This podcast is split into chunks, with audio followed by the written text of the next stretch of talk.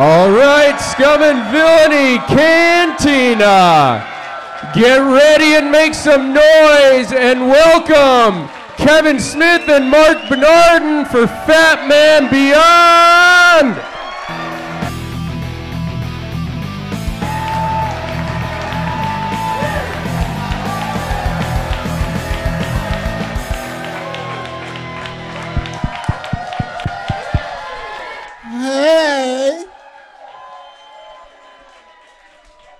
Welcome everyone to Fat Man Beyond. I'm Kevin Smith. I'm Marc Bernardin. Hey! Uh, holy shit, kids. Welcome to the end of uh, 2023. I know it's not even Christmas yet, so technically the year's not over, but this is the last time we're going to be doing it this year, and so lovely that we get to do it live. If you're watching at home, we are, as always when we're live, uh, in Hollywood, on Hollywood Boulevard, in the Scum and Villainy Cantina. Put your hands together so folks know you're real.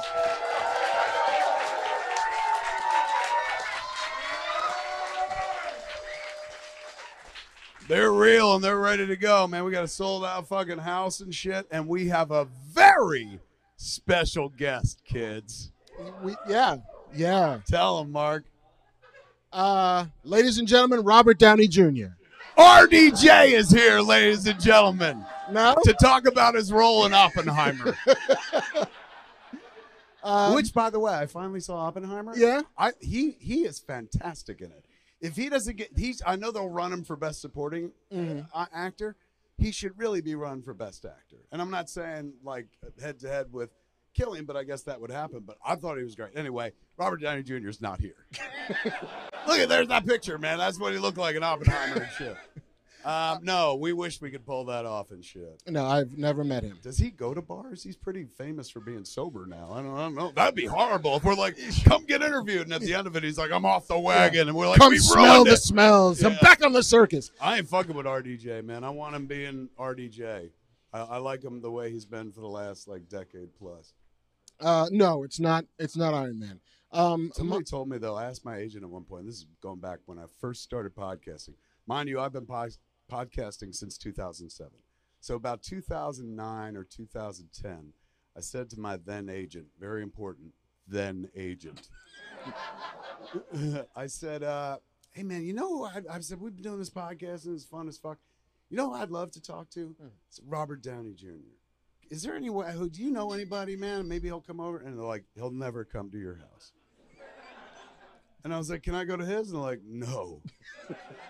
I said, "Why the fuck?" "Oh, I've seen him do interviews and shit like that. And they're like, "You, you are a fucking like a very open stoner." And I'm like, "Yeah." And they're like, "He's the other guy." And I was like, "So what? Like, I couldn't just like not smoke that day?" And they're like, "No, like your house reeks of weed. you run the risk of pushing them off the wagon and shit." So you know. sorry. Yeah, but some shit's worth it. anyway, Robert Downey Jr. is not our guest. No, uh, our guest tonight is. Very spe- better than fucking Robert Downey Jr. I mean, if you ask him, yeah. Uh, I would hope if you ask you as well. I mean, I like him. Wow, man. Yeah, I know. Fucking- uh, what? How do you talk about me when I'm not around? Shit, you're saying this when he's here. You don't want to know how. to I know, seriously. that guy. Uh, no, my son is here tonight. I know. This is the the first time he's coming to see me do this live, and I'm sorry, buddy. It's gonna get weird. Now, have you ever watched it? Like, uh, just seen it like online? Do you ever watch the YouTube version? Um, I've only seen like 10 minutes of a live stream, and then my mom cut me off. Good job. Because my dad was saying bad words. Um, he is, he's like kind of a legend in this place, like an actual I've legend. heard. Look at all these people showed up for him. Does he do this at home though? Does he fucking hold forth with a microphone and be like, "Let me tell you some stories and shit"? Uh, first, they're not here for me. I know this because if you were here and I wasn't, they'd still be here. But if I was here and you weren't, they wouldn't be here. That's not true. That's not true. I've seen people show show up to There, there'd be like Black eight, Man Beyond. there'd be eight people here, uh, which is fine. We'd all have a blast. But you know, it has always been if the plane goes down, Kevin Smith, an unnamed fat black dude, die in the hills over Akron. That's how they describe Jason Mewes. He's been angling for that for a long time. yeah, let's be honest. I'm gonna die next to any podcaster. It's got to be him and shit. He's been around for a long time. Um, I'm trying to fucking boost you up in front. All of right, go kid. for it. Do it. Your dad is absolutely a legend here. Um, we're not just saying this. See, fuck, we paid that guy, but everyone else. Um, you'll see throughout the show as the show goes on uh, what keeps it on the rails and the most intelligent things that are said, and also some of the funniest, come from this side of the room. I think the audience agrees with me there. Thank you. That was probably the second nicest thing a person has said to my son about me. What was the first? The Your first wife one, saying like your dad fucks like a demon, cause he does. uh, no, no. We uh, The he, truest thing I'll ever say to you as my son. Your dad fucks like a demon. Do with that what you will. this is why your mom didn't want you watching the show. Yeah. Uh, he and I went to the, the Captain America Civil War premiere. And I think he was like 11, Going way back. going way back. Like we had just moved out here. I had I had gotten a job for the LA Times, and with that job came like premiere access. So we went to the to the the Civil War premiere. We're sitting up in the stands. In the it was in the Dolby Theater, and there's like the tiers of where they put people in the Dolby Theater. Like the floors for the stars of the show and the executives and the filmmakers. Okay. The second tier is for like people who star in Marvel TV shows and friends of the family and kind of journalists. And like the third and fourth tiers are like fans who like snuck in. So I'm sitting on the second tier, and three rows in front of me is Nathan Fillion. Some Somebody just came I know. At the at the very mention of his name. Every knee should bend. tell me about the Fillion. What did I do? Um, and I I don't know if there's any name that makes me come like that. Where I'm like, oh, like t- tiny earthquakes. um, and so I know Nathan a little bit because I'd interviewed him a couple times as a journalist. Yes. You know, we have mutual friends we had him on Fat Man Beyond. We had him on Fat Man the Beyond. First show that we used to shoot before we had the bar. before we had a bar. And uh, and so I said, hey, buddy, let's go meet Nathan. He's like, really? It's like, yeah, your mom loves Nathan Fillion. She'll be super jealous. Jealous? Jealous. Jealous. Your dad makes up all sorts of funny words on the show. English is a fluid language. and so uh, so we walk over, and I'm like, hey, Nathan. He's like, hey, Marc, how are you? He's like, yeah, Nathan's my son, Luke. And he kneels down because he's at that point 11. And he goes, Luke, I'm a really big fan of your dad's. And I was like, you son of a bitch. That's pretty like- smooth. It's like, you did it. You win. I can never say a bad thing about that, man. yeah, that's very smooth. That is, a and plus he's Canadian, so it was sincere. Earnest as hell. American says that, and kids like, yeah, bullshit. Canadian says it, kids like, I see it in your eyes. I know. I like the, the moose in the background is like, oh, yeah. Canadian flag waving. Um, well, this is, I, I mean, honestly, as I'm sitting here thinking about it, I don't think my kid has ever come to, No, she's been here. to Fat Man Beyond. Yeah, I've seen her in like a booth in the back, not paying attention. I, I honestly, you're thinking of my wife No, I'm- because that sounds more like my wife. My kid actually pays attention. My wife is just like, who, him, whatever. um, I don't think the kid has. I think the kid's been here like once or twice, but never during a show. huh? Yeah. I'm sorry. So no, no, don't be. Now I have something to throw in my kid's fucking face. you know, Marc's kid came and watched the show. and he can't even drink. So he's just He hanging out had to the watch bar. that shit sober. you can get drunk and watch your father. Well, welcome. How's college? Yeah, he doesn't want to be home. Is that right? Yeah, I like partying. Just like dad. You're a party guy too. When you go to like the, the San Diego Comic Con, you're the guy that like you're out every night. I I am, I am, Yeah. but I'm not out like I used to be. No. Like there's a version of Comic Con where it was like there's four parties tonight. I'm doing four parties tonight. Right. Now there's 52 year old Comic Con, which is like I'm gonna be there from like 5:30 to seven, and I'm done. I gotta go put my knees to rest. And that's how college kids party, right? From five thirty to seven and shit. the blue plate special at college. Five thirty at night till seven in the Yeah. morning. Like I remember I went to, to visit his dorm room uh, and I walk in and the kitchen counter is just covered with bottles of alcohol. And I was like, is there like a vegetable anywhere in this apartment? like, well, vodka's made Some of of them used potatoes. to be, yeah. um, that's pretty awesome, man. Well, welcome. Uh, hopefully, uh, Dad makes you proud all night long. I, I, he will, because he makes all of us fucking proud. Um, if you're yes, No, no pressure.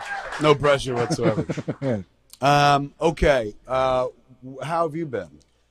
Other Uh, than on your best behavior tonight. Best behavior. Uh, I'm good. I'm, I've I've since recovered from my back issues. yeah, good, Yeah. fantastic. We were supposed to do this when? Uh, the 28th of November. Right, but we couldn't because the back thing. because my back decided to be like, "Hey, bitch, you're 52 years old. Go down." And so I did. Um and yeah, and it was it was going to be my birthday show. That would have been fun. I know. Yeah. And we were like almost sold out and shit like I think we were and JC was unhappy when I was like, "Man, I cannot I can't I can't can you put me in the in the in the like the hand truck and like tilt me up and Yeah, strap like, me in?" can you fucking lecture me? Yeah, just sans mask because it's not that kind of show. But you can strap me to a gurney and make me vertical. I'll do it. He was like, no. What happens on a night like that where we had to cancel? People come to the bar. They're coming to the bar anyway, right? Hey, it's Banff Man, everybody. Give it up Banff. for Banff Man. Hey, Um, I have to refund 75 tickets and send an apology message to people. And inevitably, usually, like two people show up and are like, What's going on? They're like, I got the best seats in the house. But the funny thing is, is when that happens, I'm not here either. So like the staff has to deal with it. oh shit! So we get we all get off easy. They're the ones who have to handle that. See what you did. I know. I feel so bad. Next time I'll do a personal message. I'll do a cameo. And it's like, hey guys, just I'm smacked up on all kinds of drugs and I can't be vertical now, but sorry. You could Here's have your done the whole back. show like this. I know. Just it'll be fine. It'll be fine. Oh, Just, Oh, all for you, JC. so you can sell fucking blue milk. speaking of which, can I have some blue milk? Bam. Banff Man's back, everybody. Can I brag about the newest addition to the bar? Fuck yeah. That's been added. So the in the corner, you can't see it on camera. Maybe if Andrew goes to this camera, you can kind of see it. Let's see. Can you see it? I like the Well, we kind of have this. We have a moisture evaporator in the corner, right? Which is what people who live in the desert use to suck air, uh, water out of the air, and they use it to drink and do their crops. So last month, I took it apart, and it's now a water fountain. So our moisture evaporator works. So it's a self-serve water station. If you want to, very if you're you're here and you want to water. That's fucking very cool. You said the delivery of that. You're like, our water works. was said in the way of somebody who expects to get laid off of that sort of thing. Um, how long did it take you to make that? Uh, well, somebody else made it for some uh, for a fan film and donated it, but I think I I like 3D printed the part, so it took like a week to like design and 3D print and then solder it all together. Look at you, fucking creative man. You could be sitting on, resting on your laurels with this place, but you're ever trying to improve. Give it up for JC, kids. Banff man in his bar. Um, So what have you been up to? What have I been up to? I uh, um, uh well, I last I, maybe the last. I mean, I, I talked about a few episodes ago. My wife shattered her hip. So for the better part of uh, yeah, for those who came in late, uh, we uh, moved out of our house that we lived in for over 20 years, and we moved into a house in the valley, which I've talked about here on the show. I was like, hey, Valley neighbor, welcome. We're gonna have barbecues. We're gonna I was play like, in the this is gonna be great. Four months later, we moved back to our old house, and now we're selling the house in the valley. It's up for sale right now. If you want to live in a house I lived in for four months, kids. Um, so we're back at uh, the house that we've been in uh, forever and stuff. It was tough to leave behind, and, and when we left, they fixed it all up, and we were like, "This looks great." And suddenly we found Fell in love with it. We were like in the Wall Street Journal, like when they're like, he's selling his fucking house. This is what it looks like and shit. And nine days after it went on sale, like we were like, take it, take it down. And they're like, why? And we were like, we're, we want to live in it again. Those pictures look really nice. And it was furniture that wasn't ours and shit. We'll pay above asking. I know. When we moved back in, we're like, this looks nothing like the photos. Um, so we moved back in. A week of moving back, we had the same fucking moving company, and they were like, "You could do it again four months from now." I was like, "We might. Fuck you. We might." My money. we're very fickle in our middle age. Um, so they moved us in over the course of five days. Four days I was there for it, and on Thursday night I went and got on a flight to go to New Jersey uh, to do a thing at Smodcastle Cinemas, my movie theater.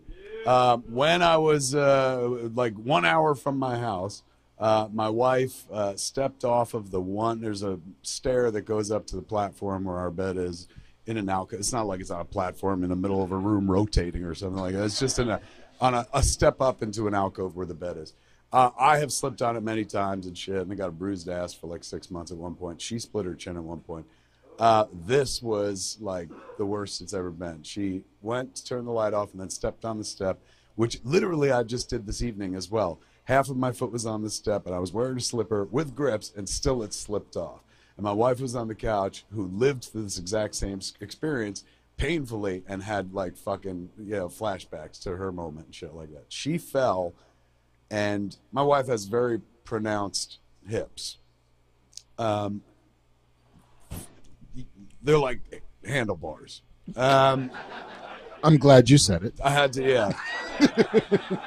um, they she landed in such a way that her top of her leg. They call it the hip, uh, but it's the top of the leg. It is the hip, but it's really the top of the leg. Top of the leg shattered into her pelvis and into her groin. Shattered the top of her leg, her hip, her hip shattered, top of her hip shattered. But to me, the hip was the pelvis, and mm. then I learned something in all this, painfully on my wife's behalf, but I learned without the pain. The hip is just the top of the leg when it connects to the pelvis. That's what creates the hip. So So I mean, this she a good body her- didn't teach you this shit. Like No, the leg Um, bone connected to the thigh bone, connected No. to the hip bone. I never to the- followed that song. It was too complicated. but essentially, what they did to replace the hip is they replaced the top of the leg. So the ball that goes to the top of the leg that goes into the socket, Yeah, that's does. all titanium now. So she had, you know, it was like 26 hours after she fell. Some people get hip surgery in their 70s. She's 52, completely unprepared. Like, wasn't like, oh, maybe I should get my hip done. Like, it fell shattered. She was like, I've had a child, so I know what fucking pain is. I had no idea this was like unbelievably bad and shit. Um, so she came home, and for the last six weeks, I've been like playing nursemaid and stuff like that. Uh, the good news is she six weeks after like the accident, and it was bad. Like she was by herself in the house, except with the dogs. Uh, the house was locked, double bolted from inside. When the paramedics came, they came with the fire department and shit like that. Uh, she's like, you can't get in, even if I give you the door code because it's double bolted. And I'm like, well, your windows are open. We'll send up the cherry picker. And they send up the ladder with the firemen climbing up. And all of a sudden, the two German shepherds we have are like, this is the moment we've been waiting for. and they're like, intruder, blah, blah, blah, blah. And the fireman was like, I can't go near that shit. So uh, fucking Austin Harley's boyfriend had to break in, go open the front door, let them in. Six fucking paramedics had to cut her clothes off. I was like, "What? Why'd they cut your clothes off?" She's like, "My leg wouldn't work at all and shit." So in order to fucking get me on the stretcher, they had to take my fucking gear off and shit. Um, six people to get her downstairs. She was in absolute fucking misery and agony and shit. Happy to report, six weeks later, I just left this motherfucker walking around no cane whatsoever. She went from a walker to a wheeler to a cane, nothing. So orthopedics, man. I, I don't know about anything else. Uh, Two things like I've got experience with, right? Like I had a heart attack, so I know like uh, cardiovascular medicine is fantastic. They saved my life. I probably should be dead. Um, orthopedics, I now have experience with because of her. It's fucking nuts, dude. They like replace. She's got like a robot, you know, not a robotic because they. AI. She's got AI metal, yeah. She's got some fucking. You went on in- strike against AI hips, my friend. that's right. I should tell her. I was like, we struck against you. You're part of the problem.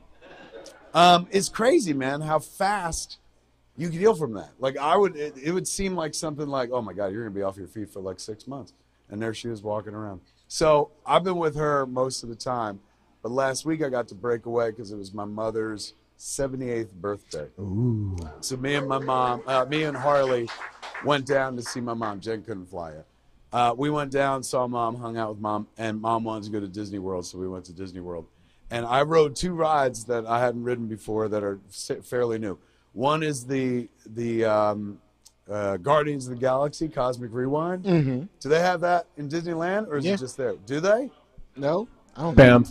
It, they have a Guardians of the Galaxy thing here, but it's not.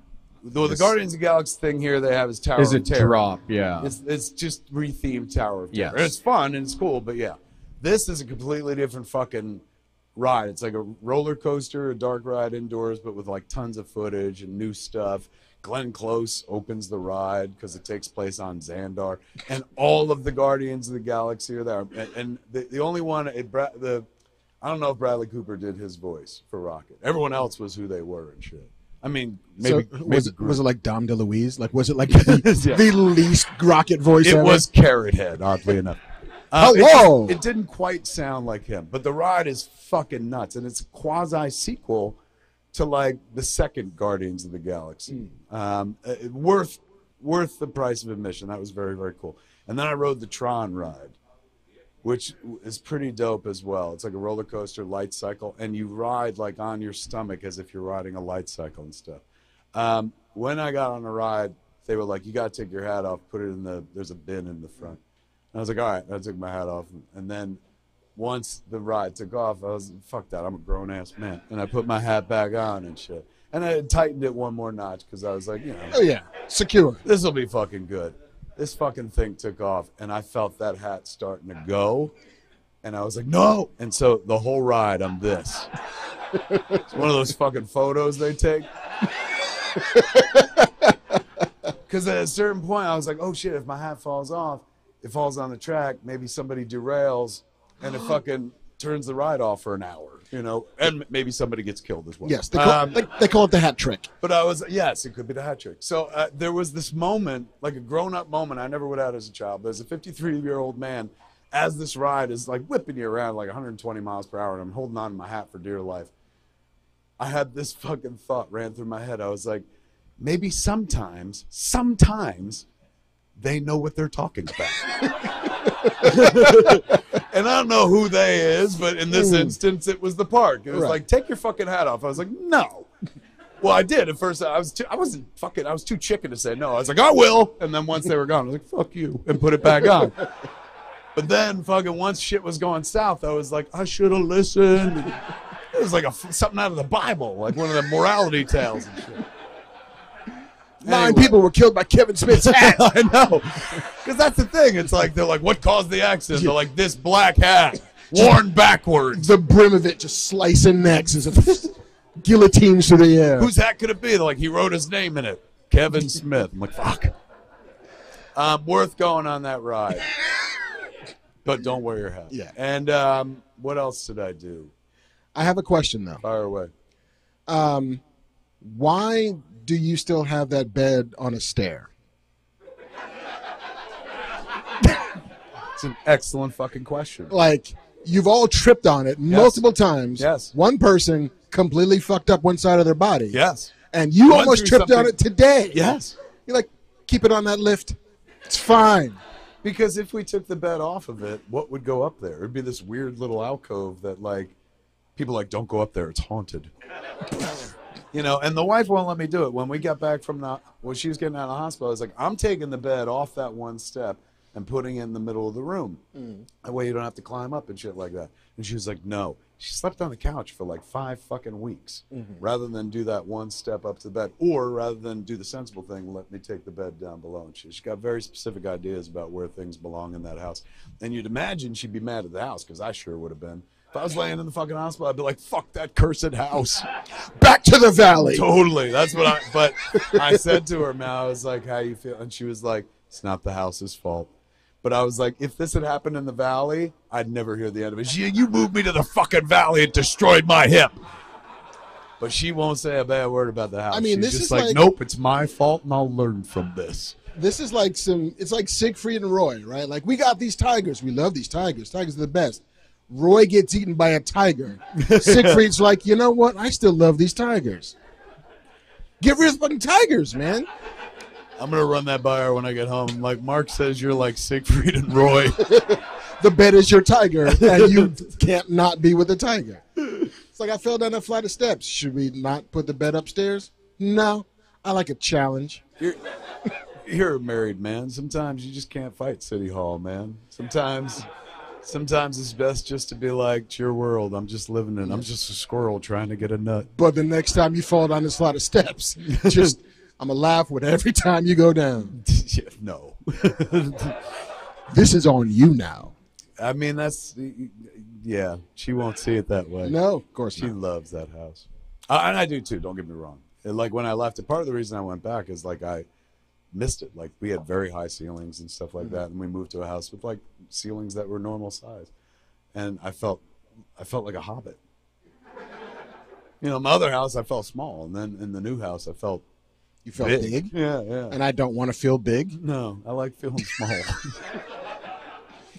um. Anyway, that's what I did, and then the rest of the time, um, let me see. We did a a pickup for our flick, something we couldn't shoot in Jersey back when we shot it. We had to wait till we shot it out here, um, and that was a lot of fucking fun because it involved some green screen and shit and space and flash Gordon. It was, it was Space. yeah, it was fun. It was it was kind of cool. Um, so I did that.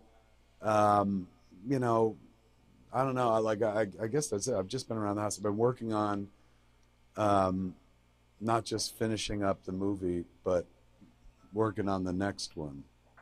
I'm writing. I didn't think I would do it for a long time, but I I had a, an idea, and I was like, you know what? I'm gonna fucking follow this and see where it leads. And it's led to something I really fucking enjoy. Um, I'm writing, you know. Are you supposed to say anything? Yeah, I can. It's not for anybody. For Okay. me. But and it's not like Just to surprising. Nobody's gonna be like, "Holy fuck!" I'm writing another Jay and Silent Bob movie. Um, not surprising. It's what I do, I guess. But I honestly didn't think I'd do it for like we had a plan to do like the third Jay and Silent Bob movie when Jay's daughter Logan was 18. Because then she could play Harley's daughter in the movie. Jay Harley played Jay's daughter in Jay and Silent Bob reboot, so Logan would play Jay's granddaughter, and we thought that'd be fucked up. The multiverse of madness. Exactly. Um, but you know, Mewes was just like, so I got to wait fucking ten years to do another movie. Um, and you know, I was like, well, I guess you're right. And so I started thinking about this thing and started writing it, and I fucking absolutely love it. And it's I'm writing it in the way that I wrote Red State, um, in as much as not that it's going to be nearly as good, but anytime I know where the movie's going, that means the audience knows where the movie's going. And since it's a Jay and Silent Bob movie, and I don't know the 18th, probably the audience knows where a lot of it's going to go. Anytime I feel that way, I just fucking turn the tables and write something completely different. Every time I know what the punchline is, I'm forcing myself to find a different punchline, undercut it and stuff. So I'm using it as an exercise to kind of sharpen the comedic knives, if you will. Um, and I've been having a fucking blast doing it. So next year, 2024, is the 30th anniversary of Jay and Silent Bob. Because it's also the 30th anniversary of Clerks, but I don't own Clerks. I own Jay and Silent Bob, so we'll be celebrating the 30th anniversary of Jay and Silent Bob with nice mentions to Clerks, of course. Um, so it could be a good time to shoot shoot the flick, and it's like this is the best thing I could say about it. It would work even if it wasn't Jay and Silent Bob. Like it's just a movie. It's like a comedy movie and shit. And I love what we just did with the 430 movie, and it's an insanely sweet film. Um, and it's got some funny stuff in it, but this is definitely like more of what I have done historically and whatnot. So I've been having a fucking blast doing that. Um, that's where I've been. What have you been? Uh, You been writing at all? I've been writing. I've been writing. Like when when the strike ended, and Hollywood kind of went back to work. Specifically when the actor strike ended, and it was like, great, let's go make stuff. Let's start buying stuff. Let's start doing stuff. A lot of projects that had been kind of on pause for most of the year became unpaused. Right. And so lots of people began expecting things and asking for things. And so it's been a couple months of hopefully delivering on that stuff. Um, I can't talk about any of it because, of course, I can't.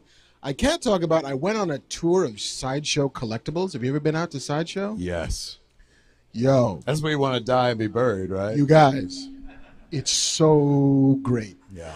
Like my, I had lots of favorite parts. All of it was like, I need a bigger house. Maybe I'll buy your house in the valley just for all the toys I'm going to get from sideshow. I bet you I can get you a real good deal. It's real sweet. Um, and one of the things that I that I did manage to get from them is somewhere back here um, that we're giving away tonight as part of our Q and A prizes is a is a, a limited sideshow collectible jammy jam that Andrew probably has buried somewhere. to your left, he said. Thank you. Bam. Um, Hey, Bam fans back, everybody. So I have been to Sideshow, and they took me to the like store where you can get like a sweatshirt or a T-shirt or a book. Did you get like something special? It all depends on who you go with.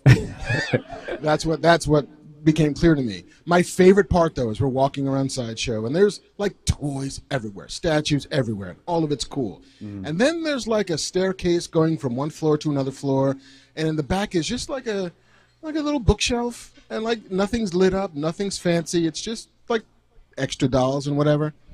And in the back, unlit, like buried in shadow, is the uh, is the the Cara Dune figure from the Mandalorian, the Gina Carano figure. I was like, Did that ever? I'm sure they sold it, they made it, but like, let this be a warning to you. this is what happens when you run afoul of Lucasfilm. We bury you in the corner. You get moved to the back. Yeah, I was like, oh, they should walk every new actor through here and be like, don't do that. here there be monsters. Um, yeah, that place is pretty magnificent. Yeah. especially because they've got you know the fucking the sculptures that you can buy and put on a table, and then they have life size shit where you're like, And I asked him, I was like, what's how, what sells more? Is it the statues that are super cool or the life size stuff? It's like life size stuff. Like by a factor of three or four. We sell right? more of these than we do of the normal stuff. I was like, how? Who? Who's buying stuff? He's comic like, book stores. Saudi princes. He's like, we shipped 40 stormtroopers to a mall opening in Abu Dhabi. I was like, damn. Wow. And a Darth Vader, and some uh, Fett, and a this. He's like, we have the. It's like a chess set of life-size Imperial figures in a mall in Abu Dhabi. It's oil money. I was gonna say, I Bam. f- I feel poor. Yes, I was gonna say I've said this. I, think don't on even the- have one large fucking thing. I mean, I got Iron Bob, but that's because I made a fucking whole ass movie to get it and shit. But like, I don't have like a huge Iron Man or something like that. And how many they got? They got they what 40 stormtroopers. Uh, I have a. Uh, Hold on, I'm having an existential crisis. What has it all been for? Yeah, I'm like, what am I spending my money on if I don't have at least a big Iron Man? And now, like, my kid doesn't live there and shit, and like my my wife's parents who lived with us like for 20 years, they don't live there. So there's so much room in the house. And I know I didn't make that movie, but I think I would, I think I would like a giant Iron Man. How how much But room you got? I don't want to pay for it. So who did you go with? I'll, oh, I'll I'll I'll tell you a thing about a thing. yeah. Uh, but I, what I'm curious about is exactly how much room you now have in the house, and if you might be willing to accommodate a family of four. yes. Because I will get rid of my house in the valley and move in with you, and it'll be like film camp all day long. Since the kid doesn't live there anymore and, and Jen's parents moved out, like we did have extra rooms and at one point I was like, you know, like we could Airbnb and she's like, shut the fuck up. she was like, no, we won't be doing that. And I was like, why? She's like, because I listen to a lot of crime podcasts. Should Gwyneth Paltrow does it though, right? That's what I, I literally said the same thing. I was like, Gwyneth Paltrow does it. And she was just like, uh huh. Gwyneth Paltrow does a lot of shit. You want to do what she does all the time? Where's your vagina candle? And I was like, fair enough. And then I walked away muttering, where's your vagina candle? she didn't hear me, so it was cool. yes, it's fine. And I said, bitch. Not even in a dream. Over to you, Bam. Man, you've wanted to say something. For Oh, I was going to say, I have a um, life size figure that I bought for myself on my 39th birthday. Is it a Star Wars thing? It's uh, a Jessica Rabbit. it is a life size Jar Jar Binks that that was in my dining room. I I know it's Well, no. My question is why? No, I'm saying why? Why do you want to go back where you were? Why isn't it here? uh, because people fuck with it. like it's Is that what it comes down to? You're like, I don't want them touching my Jar Jar. yeah, it's mint. it so it's been in our dining room for four years. Yeah. And Jen was finally like, "Can we can we get that out of the dining room before Christmas?" And yeah, there it is. Andrew put it up. That's a Jar Jar cake for our fourth birthday at Scum and Villainy, and my life-size Jar Jar in my dining room.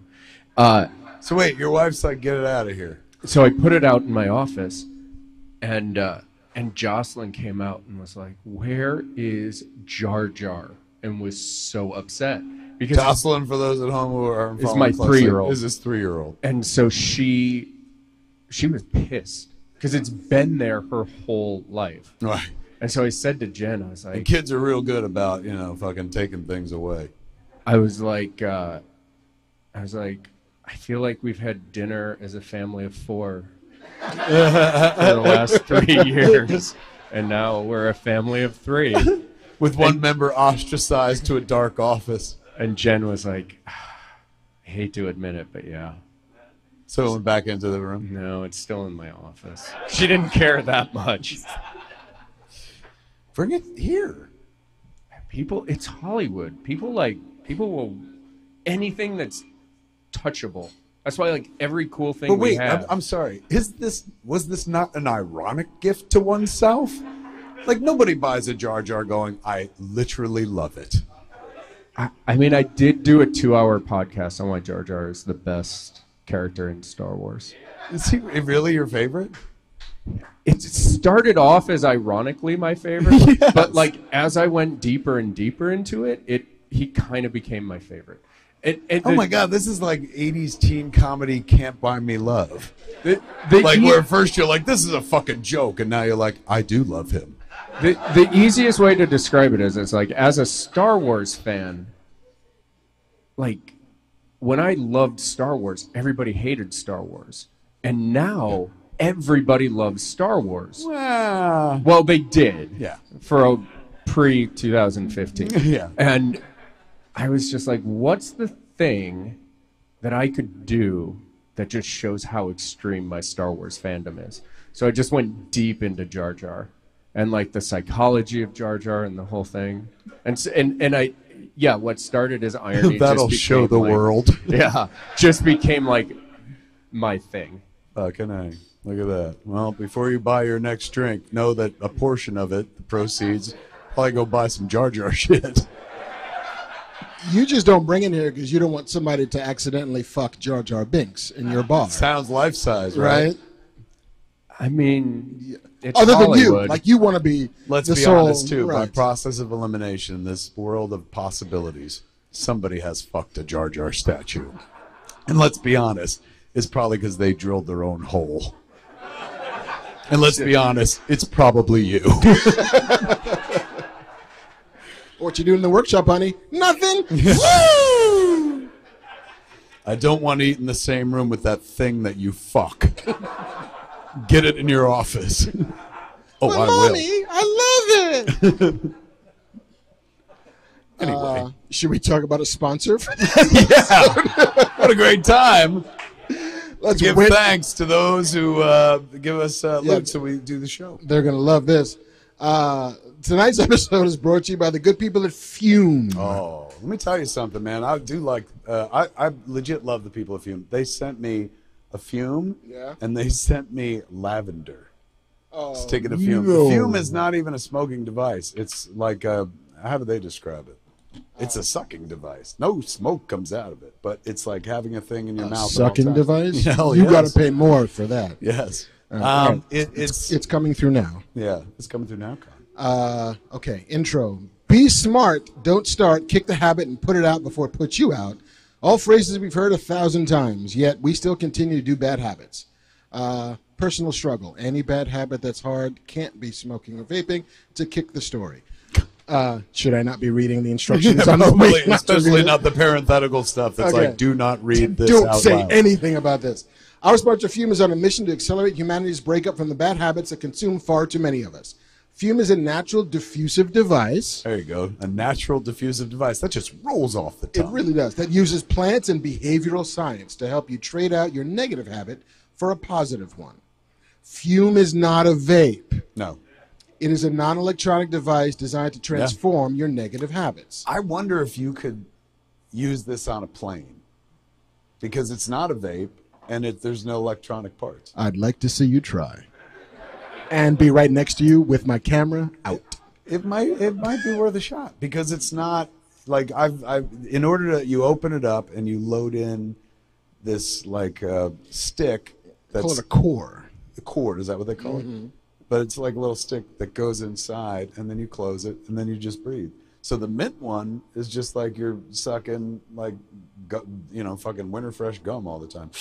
Inhale it and you're like ah it's crisp. But there's nothing comes out No. it's Uh, a diffusive advice Instead of pods filled with potentially harmful chemicals like a vape, Nothing. Fume uses cores infused with plants like peppermint and cinnamon and lavender Yeah.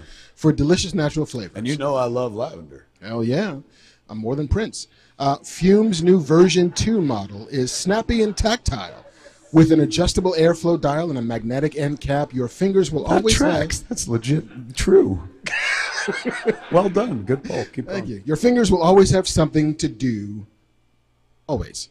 Uh, talk about the look, feel, and taste. Uh, do you want to talk about the look, feel, and taste? fantastic. Honestly, it's, it, it really is. Like um, it, the, the feel of the actual device is wood, and it's got metal pieces to it and stuff. But it's got the weight of you know those of us who've had a habit. Or, you know, sometimes people talk about just wanting to have a thing in your hands. Well, this takes care of that. And then as you suck in, it's pleasant, it tastes good, and it smells nice and shit. Um, but there is no smoke, no vapor, or anything like that. I wonder if it could be used on a plane. It's like literally like smoking a straw. So it's like Like a candy cigarette? I think even that might have more harmful fucking chemicals and additives. This is all natural and stuff. Uh, the easiest way to stop a bad habit is to switch to a positive one, and Fume is designed perfectly to do just that. It's Fume's goal to make switching easy and even enjoyable. They have thousands of five star reviews from people just like you who've successfully switched when other solutions didn't work. I can see it. Yeah? I can see them having a lot of great. Yeah? reviews. Yes. Head to tryfum, T R Y F U M, dot com and use code FATMAN to save 10% off when you get the Journey Pack today. Journey Pack comes with three unique flavors and the new version 2 Fume to help kickstart your positive habits. That's what they sent me. The version two fume. Yeah, it's clicky clicky. Yeah. Uh, that's tryfum.com and use code FATMAN to save an additional 10% off on your order today. And we thank the good folks at Fume for sponsoring this final episode of 2023. Give it up for the good folks at Fume. We did it! Uh, can I uh, sell some things too? Sure. Before we get into the top tens and the news and Q's and A's. We got graphics. Uh, okay, so uh, I'll start with some Smod Castle stuff. Kids, uh, I've been away from Smod Castle since November uh, 3rd. We had an event there, and that, that's when Jen shattered her hip, and so I haven't been able to go back for anything. So we've got four events coming up in January if you're on the East Coast. Um, first up is uh, Smauction which is uh, something we do before every show that I'm at at Smod Castle, where we auction off props and shit like that and sign things from people who've been there, um, posters and stuff like Jason Lee's been there and stuff, Joey Adams, so they sign stuff. We auction that off. Uh, we're doing a whole fucking show because people sometimes the auction that we do before the movie you've been there for I have. for Fat Man Beyond sometimes goes like fucking the longest one was three hours long and the audience is like when are we watching the movie it's like after this is done. So a lot of people are like, why don't you do your own fucking auction show? It's like I will. So the whole show is nothing but fucking auction and stuff. That's happening on June sixth. January. January 6th. Thank you. I knew something was wrong about that. You The- heard it in my voice. I'm like, the other June 6th. yes. Uh, Wait, you're having it on January 6th? Happy anniversary, everybody. I guess. Come storm the castle and I buy my storm the Smod Castle. That's right. Buy my Smod Castle insurrection. Um, well, it's not a holiday we got to keep sacred or anything. And, and it's the kind of thing we want to like fucking put behind us and like mean, I'm not pretty- in that I'm way. pretty sure the Catholic Church celebrates like when did Jesus die? Well, January 6th is actually uh, a, a Catholic holiday. It's Epiphany, Little Christmas. It's called. How weird that I just fucking pulled that from my Catholic training. That's like when fucking Batman loses his mind and becomes the Batman of Zur-En-Arrh and and shit. Just like the programming is like if I'm ever taken over, a fucking program kicks in where I can be Batman even if I fucking have lost my mind. That's what the Catholics did to me. They did. So even though I haven't been in fucking church for fucking years, I was able to pull that shit just That's like some that. Ra's al Ghul shit. That really is. Trust your training, Master Bruce. Truly, I might be able to do all the stations of the cross from memory. Go. Nope. Can't fucking remember a one. I know it doesn't work out well for Jesus. Yeah, Dominic Um, Salmus will be all right. kind of like the Titanic. Um, all right, so January 6th is no longer going to be remembered, remembered for that stuff. Nope. It's going to be remembered as the day of Smoction. Also, the day of the 15th anniversary screening of Zack and Miri Make a Porno. Um, that screening is nearly almost sold out already, kids. Those tickets are on sale right now at smodcastlecinemas.com. Then I come back two weeks later uh, to do two uh, things. Uh, and one is the uh, second time we've done it. Last year we did a, an event called Clerks Open All Night, where you know you come at 10 o'clock at night, we lock you in, you sleep at the theater, uh, you spend the night with me, and we watch all the Clerks movies, the entire Clerks saga and shit. Pedophile's dream. Why? Let's just lock you in the theater, buddy. You can't leave. We're all fucking grown ups. There's no children there. You, you're the only one who brings a child to a bar. He's of majority. Um, yes, no, it's not a pedophile thing at all. Dude, fucking the internet. I'm selling shit here, They get man. fucking weird. Um, it's just us sitting around watching Clerks. And we had a great time doing it uh, last year. Uh, we're doing it again. So Clerks Open on Night 2 happens on January January 20th. Uh, that is also half sold out at this point, so get your tickets fast. And then I think the day after that, we're doing Batman Returns. Showing Batman Returns. Uh, they wouldn't let us show it before The Flash came out. Now they're like, you can show it. Whatever you want. Yeah, didn't you want to show Batman? Go ahead. Show the. Can you show the Flash as well? All the Batmans. Um, always a good time to be had at Smod Castle, kids. Uh, there, you got that clip, Andrew, Russo brothers clip. Russo's. All right, so this is like the last time I was at Smod Castle. We did this thing uh, uh, on November third, where the Russo brothers came to Smod Castle, and I got to interview them. We shot the whole thing, uh, but uh, this is a little piece that's kind of uh, very relevant to our crowd, I guess. Remember, In a world- you know, the the kerfuffle about the Box office. yes. And, yeah. Um, he, uh, they address it, and uh, I've, I pulled this clip to show here.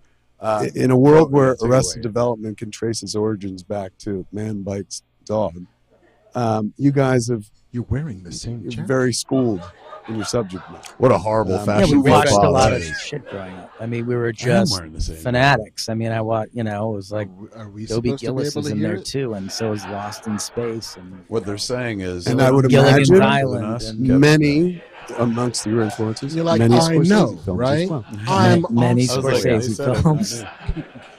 hear that in Um, who, who doesn't? Every Uh, are, Scorsese. they, are we Yes, not meant um, to hear it? Every, but for the record, Oh, everybody shit. loves Martin Scorsese. All right, Yes, so everybody go back does. to the He's one of the reasons.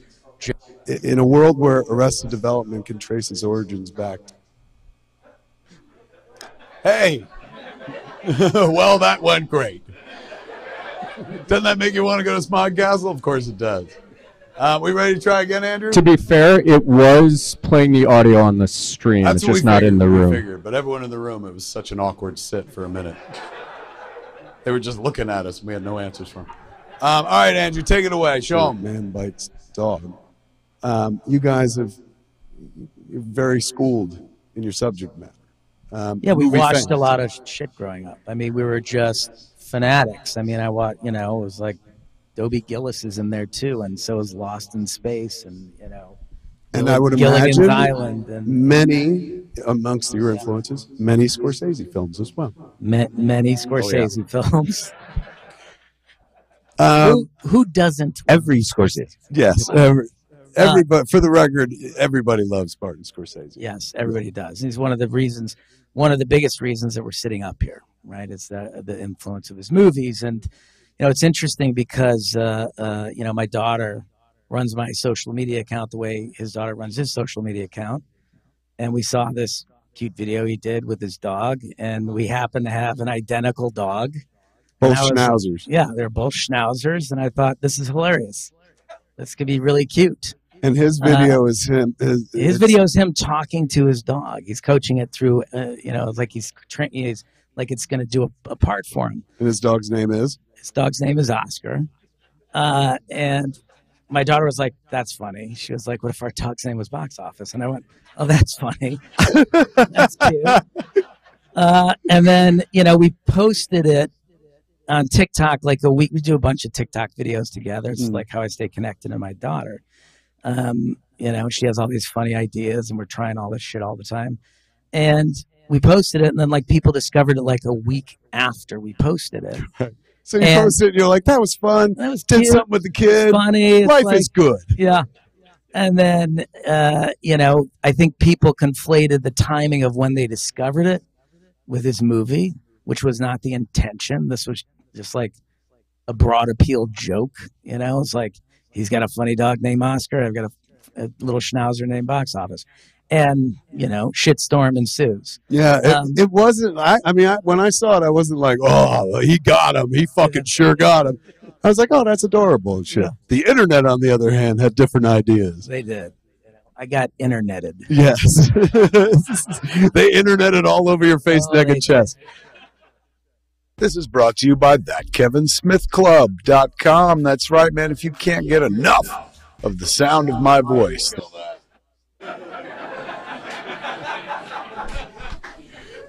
they're already hearing too much of me. Uh, I'll tell you what, as Marc pointed out, I'm dressed the exact same.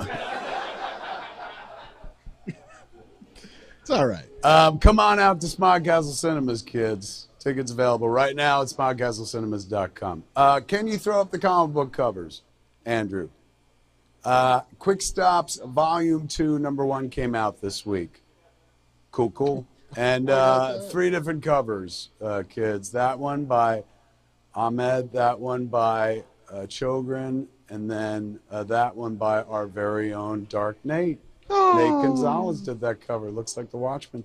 Uh, this is my movie secret origin story. The first round of quick stops was all issues about the characters, various characters in the Views universe.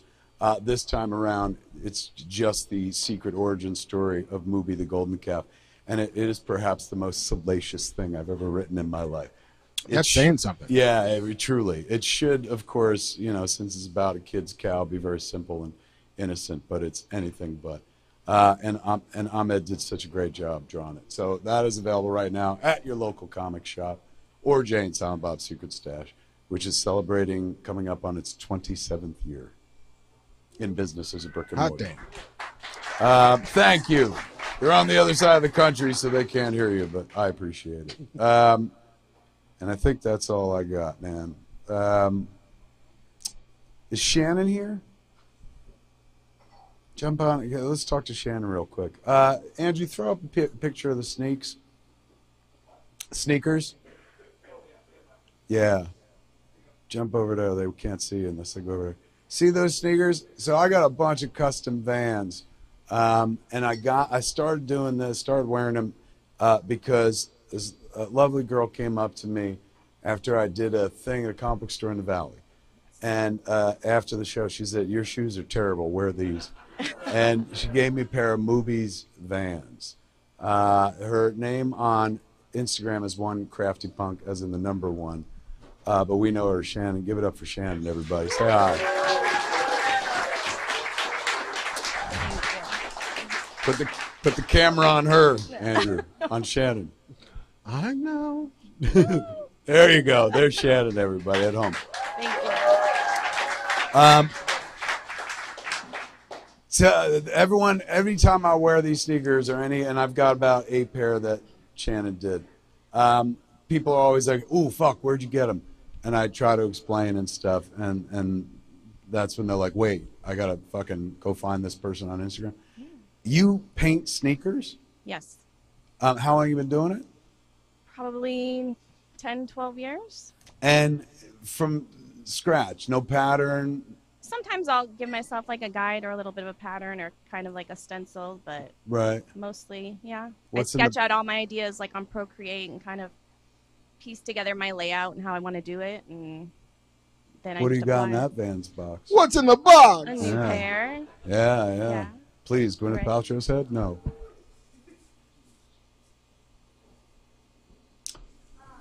Oh. Ooh, does the other one say rats? Oh, Oh, the other one says rats. Oh. Hold that shit up, JC. Put that put that up in that camera, man. Oh, that's fresh. There you go. Look at this shit, kids. So those ones I knew you weren't expecting and had not requested, but He's coming. There you go. Look at that shit. Gorgeous. How long did it take you to do? a long time. I try not to keep track because I'll just make my brain Um, spin, so several hours.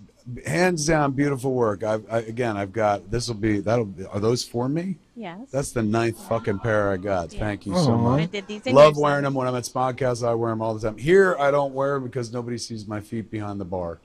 Uh, so I wear the Hokas. You don't shit. wear them for me? You see them when you go to Smod Castle. When I'm at Smodcastle, back Yeah, I east, Yeah. do. people Ship see my 'em right feet all Jersey. the time, and I wear them all the time. Um, I would like to uh, purchase a pair of custom Vans for Mr. Bernardin here. For me? What would you put on a pair of sneakers? Merry Christmas, by the way. Thank you. Uh, well, it feels like it should be Fat Man You could you could totally take the Fat You Man can do Beyond, that. Beyond. or you could do a door in the Distance, bro. I, I could. Yeah, or you could do your what's the Mace Windu series called? You could do Mace. You Nah, could pick it's Star Wars. I'm not. I'm not gonna. I'm not accustomed to do somebody else's shit. That feels weird. Fucking if if Disney heard you be like, I don't want to buy Star Wars shit. Like, cut it. Yeah, they'd be like, we're in trouble. No, I think I think Fat Man. Yeah. That's the one. The So only- you'll have a pair of Fat Man Beyond sneakers before I will. Yes, I will. and I will be the belle of the ball, That's sir. fair. Fair enough. Gift is a gift. Um, We will make it poss- happen. Yes. You can make that happen. We'll shoot some sketches around and you can finalize and let me know. If uh, anybody out there wants to hire you, uh, we run the potential of having you work for the next three years straight by unleashing this information I'm to up the for world. Um, where can they find you? On Instagram, At one crafty punk. and is that where you That's the best way to. the best place to do Yeah. it? Do you Etsy as well? I tried, but So Instagram is where to go. flooded and they take too much money and I take too long to paint. So Uh, kids, I, I can't say enough good things about the skips. If you're a Vans person, some people don't like wearing Vans. I love Vans. Um, I can do other shoes. You got Do to you tell Jay I can do? Nikes. I just the prep work on Nike and any leather is a lot more than It's a these. I can the just yeah. I love But the Vans. I can do purses, wallets. Do you really Yeah. do all that shit as Yeah. well? Maybe These I'll are just I'm carrying a, fucking I'm a purse. shoe junkie. I love my Vans, so it was just like the merging of the two together makes sense to me, and it's just what I love. Done and done. Kids at home, go check out on Instagram one crafty punk C R A F T Y P U N K. Give it up for Shannon, kids. Thank you. Thank you, Shannon. That's awesome. I would put those on back here, but fucking, it's so sticky back here.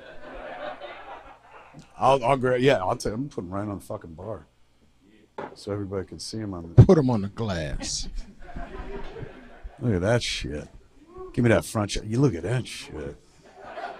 This fucking symmetry. Get it right in the middle. Kubrickian Nice. symmetry. There you go. It's been bugging me. I'm leaning toward you all night like I'm scared. I got to learn to stay over here because look, that's a better shot. Like you're scared. Yeah, like this is. Look at that framing. It's terrible. Look at all that dead space. It's like. I mean- but over here, this makes more sense. But I like being near you. To be honest, I I, feel safer here amongst all these fucking people. If somebody makes a jump, you got my back. yes. If I'm over here, anything could happen and shit. Be seconds before you could react. Um, okay. What, What should we, we do do? now? Uh, we have news. We have uh, my best of 2023. Um, where do you want to go first? Let's leave it up to the kids. Where do you guys want to go? News or best of? well, that was a mistake. How about Way to go. Uh, clap for news. Okay. Clap for best of. Ladies and gentlemen, Mr. Marc Bernard uh, always puts together a list and says, "Hey, I'm putting together a list. Will you do it?" And I'm like, "All right," and then I never do. Um, but thankfully, most of the stuff on his list I get to comment on. However, because I've also seen, however, there are things that Marc has put onto his list in the past, which took me a little while to catch up to. Case in point, a few months ago, I fucking wrote Marc out of the blue to be like, I just finally watched Train to Busan. Didn't you talk about that nine years ago? You know, and he was like, Yeah. And I was like, It's fucking amazing. He's like, I told you. I told everybody. He really did. Um, so it's a, a list uh, that lets you look back at the year and go, oh shit, I remember that, with some titles that will make you go, oh, I didn't even hear about that shit. So without further ado, summing up, are you calling it the best of 2023? I'm, I'm I'm calling it the best of 2023 with some caveats. there you go, man. Give it up for Mr. Marc Bernardin ladies and gentlemen. The the caveats are namely uh, for television there's no returning shows so we are not going to talk about the bear as much as i love the bear we're not going to talk about Which, by the way, I finally caught up with, and I absolutely Again, two years love. late. He's right. Two years late. He's absolutely right. Two years ago, he said you should watch the Bear. I was like, I will, and I did. Two years later, um, when the rest of the world did. It's fantastic if you haven't seen it. It's Um, glorious so the of the bear we won't writing hit on television. fargo we won't talk about for all mankind which i love and if you're not watching you 100% should Fargo, you this season's Fargo. this season's fargo With which fucking Jon Hamm wearing nipple rings. hell yeah I can't And, stop uh, jerking off to that show. I'll be honest with you. I don't know what's going on because the moment they show that, I'm like, Did you see how violently that happened? i know it's, you punished your john I Hamm. was I was also going. This punched my Jon Hamm. um, back to you. uh, what we do in the shadows we want to talk about harley quinn we want to talk about despite the fact that all of them had great seasons Yes. uh, this is the new stuff So okay, fair enough. Everyone got that. I was going to re-explain it, stuff. but I think he did a great job. And also, because a movie isn't on this list doesn't mean that I, or isn't on the list, doesn't mean that I hated it. There's just some shit that I haven't seen. Fair enough. Like, I still haven't seen Killers of the Flower Moon yet. I haven't seen Past Lives. I haven't seen, like, there's a raft of Oscar movies that are still just beginning to come down the pike that I haven't seen. I haven't seen Wonka yet, so we're not talking about that. Right. Um, We do have some Wonka stuff to give away later on, thanks to our good friend Deacon when we do our Q, uh, the Q and A part. we are 4DXing Wonka? Yeah. Are they blasting candy up your ass? Yes. You sit in the chair and they just fill you full of fucking everlasting gobstoppers. Yeah, no, thank you. Um, so, yes, that is not in any way an indictment of the things we're not talking about. Fair enough. So many disclaimers. Just launch. All right. Honorable mentions. Okay. Stuff that did not crack the top 10. Fair enough.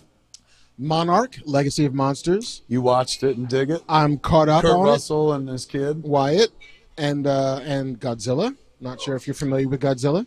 How often does does Godzilla make an appearance per episode? Is there a monster per episode? Uh, there's a guy. You get Godzilla once every like three episodes. Do you get anybody else? Uh, yeah, Other monsters? yeah, but not like I- like. There's I- no Gamera. There's no Ghidorah. There's no Mothra. You get like Then there's no Kev. Um, I uh, I've made the mistake of saying on the show in the past that like, why do they ever show the human story? Just show me monsters beating each other up. And I was called like a heathen online. They're like, don't you fucking understand? The human story is what it's all about.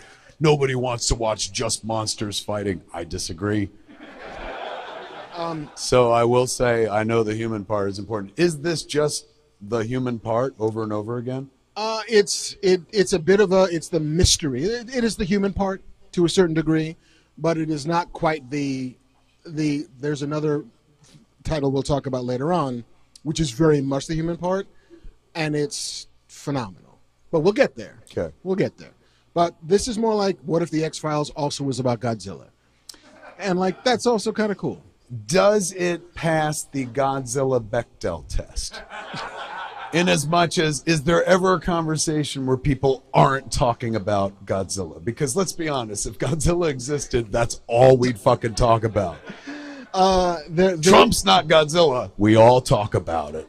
So imagine if something that fucking huge could knock buildings over, had fucking atomic breath and shit like that. There wouldn't be like there would be no scenes in that show where people are like, "How you doing, really?" people would be like, "Oh my god, isn't it amazing we haven't been killed by Godzilla yet?" uh, I'll say like three quarters of all the conversations are about Godzilla. Yes. And then there's a sort of relationship that's at the center of it about these two kids who discover that their father was leading two separate lives, including with two separate women who are each of their mothers. And he was also an agent of Monarch, which seems to be the overarching organization that's investigating. Not hearing whether- any Godzilla in any of this. Sounds like human problems. I got those of my own. I just want to see giant things beating the shit out of each other. It's called escapism. No, I understand. Yes. It's important. And you like it. It's I got do an like it. honorable mention. honorable mention. Watch when I watch it three years from now and be like, Marc, have you ever seen Monarch? It's worth an honorable mention. it's just the human part. yeah. Uh, Beckham, the Netflix documentary about David Beckham. You did uh, give that high praise when we talked a It's- few weeks back. it's pretty extraordinary, especially because if you're a kid who spent any time at all in the 80s or 90s, and you will remember this person, and whether or not you remember him as a soccer player, football player, uh, as a sort of fashion model, as just a famous person at the height of fame, um, the way they sort of dig into his life and excavate all of the drama underneath it, and examine what fame actually meant in a place where you couldn't walk around and not be David Beckham. Like and all of the attention that that gave. Like he had to flee countries because there was too much heat on him.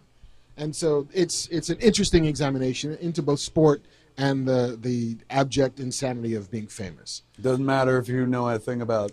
I could care less to a certain degree about football other than the ted lasso of football Right. um, but but it, it it invests you in it in a way that happens quickly and effectively Multi episodes or like one, two? four episodes? episodes Fuck.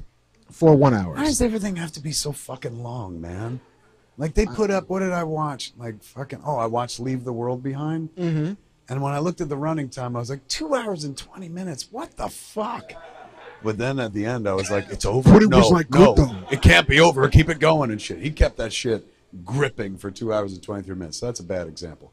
But everything is a series, man. Like, why why can't they just tell this story in two fucking hours? i don't know man but it's real good All right, fair enough. All right. Um, the Marvels. Yes, loved it. Watched it. This, that was this year. That was that was like three weeks ago. Oh, the Marvels. I thought you meant Ms. Marvel. Yeah, the Marvels. That was this year.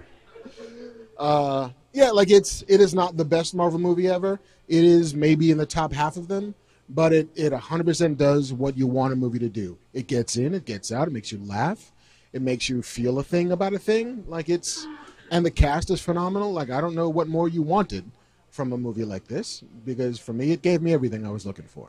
It is, uh, you know, it's been the whipping boy or girl in this case for the last few months, but I think Aquaman's about to ta be like, hold my beer. Glub glub. Yeah, I, I, they they didn't do a premiere for Aquaman at all, and they're not letting anybody. They're embargoing the reviews until the actual day it comes out. Never really a good sign. And I read one box office projection report that said it may not open as well as Blue Beetle did. Oh damn. That's a sequel to a billion dollar grossing movie. Like, what the fuck happened, man? What happened this year? It's like we entered the upside down. Nobody gives a fuck about Marvel or Star Wars anymore. You and I, we're fucked. this show, fucked, you know? We got to start talking about politics or something, man, because nobody dude- cares about fucking Star Wars and Marvel anymore. It can't be fucked. I'm getting shoes.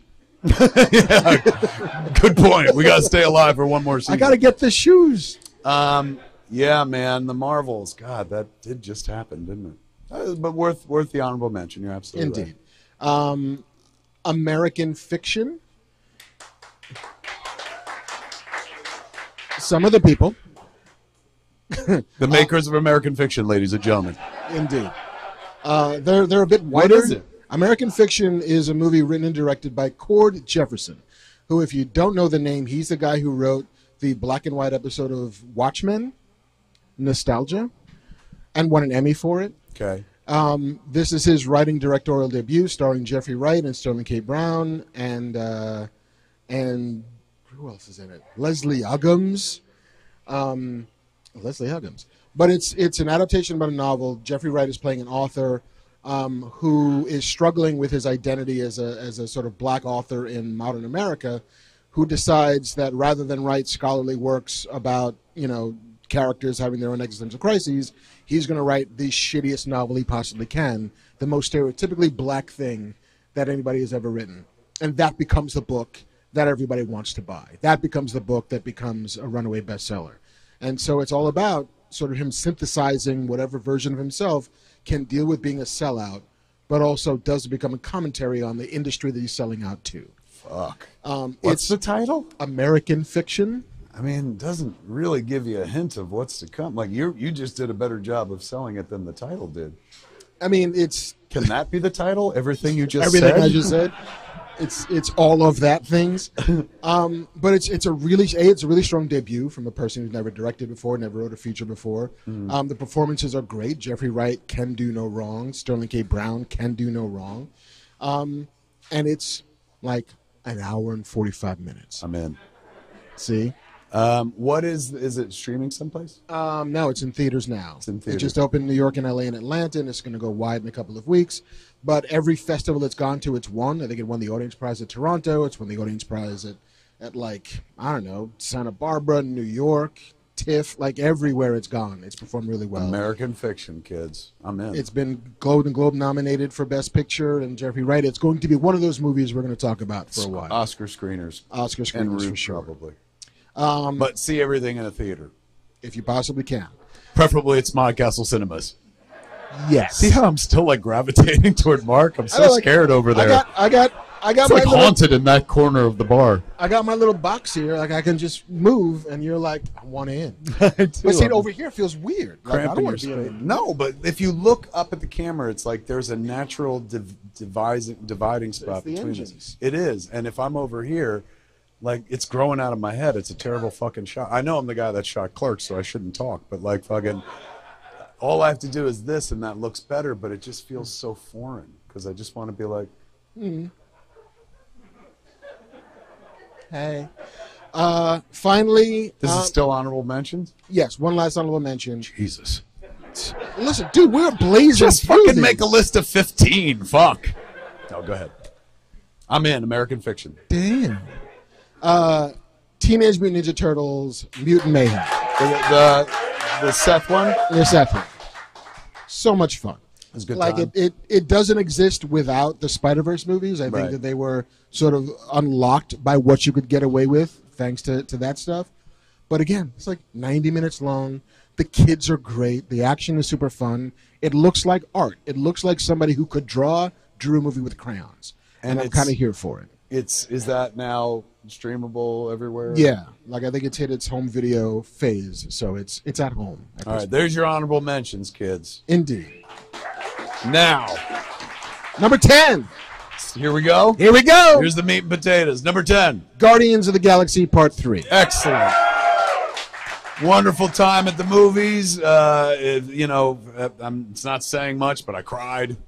Uh, but who didn't at this fucking movie, man? You had to be like a fucking robot. There's some scenes, like particularly with Rocket and his friends, which were fucking heartbreaking, I mean- which is insane considering they were all CG characters and not even like you know cute. They were all altered, fucking in horrible ways and shit. And still, their performances, the performances of the actors who played the voices of the characters, shine through, made those uh, performances so very human. I think that it's the best. It's the best performance Bradley Cooper's ever given. Now I haven't seen Maestro yet, so I don't know. But like up until then, Not as controversial either. no. I mean, he doesn't. He's all of it's fake nose on Guardians. All of it's fake everything. all of it's fake everything. Um, but it's the best he's ever been, and that part of the story is so fantastically well The whole executed. fucking movie, yeah, it It's- rests it's on his shoulders. so strong. Thank God it wasn't like let's do Groot. Yes. No. Uh, number nine, Poker Face on Peacock.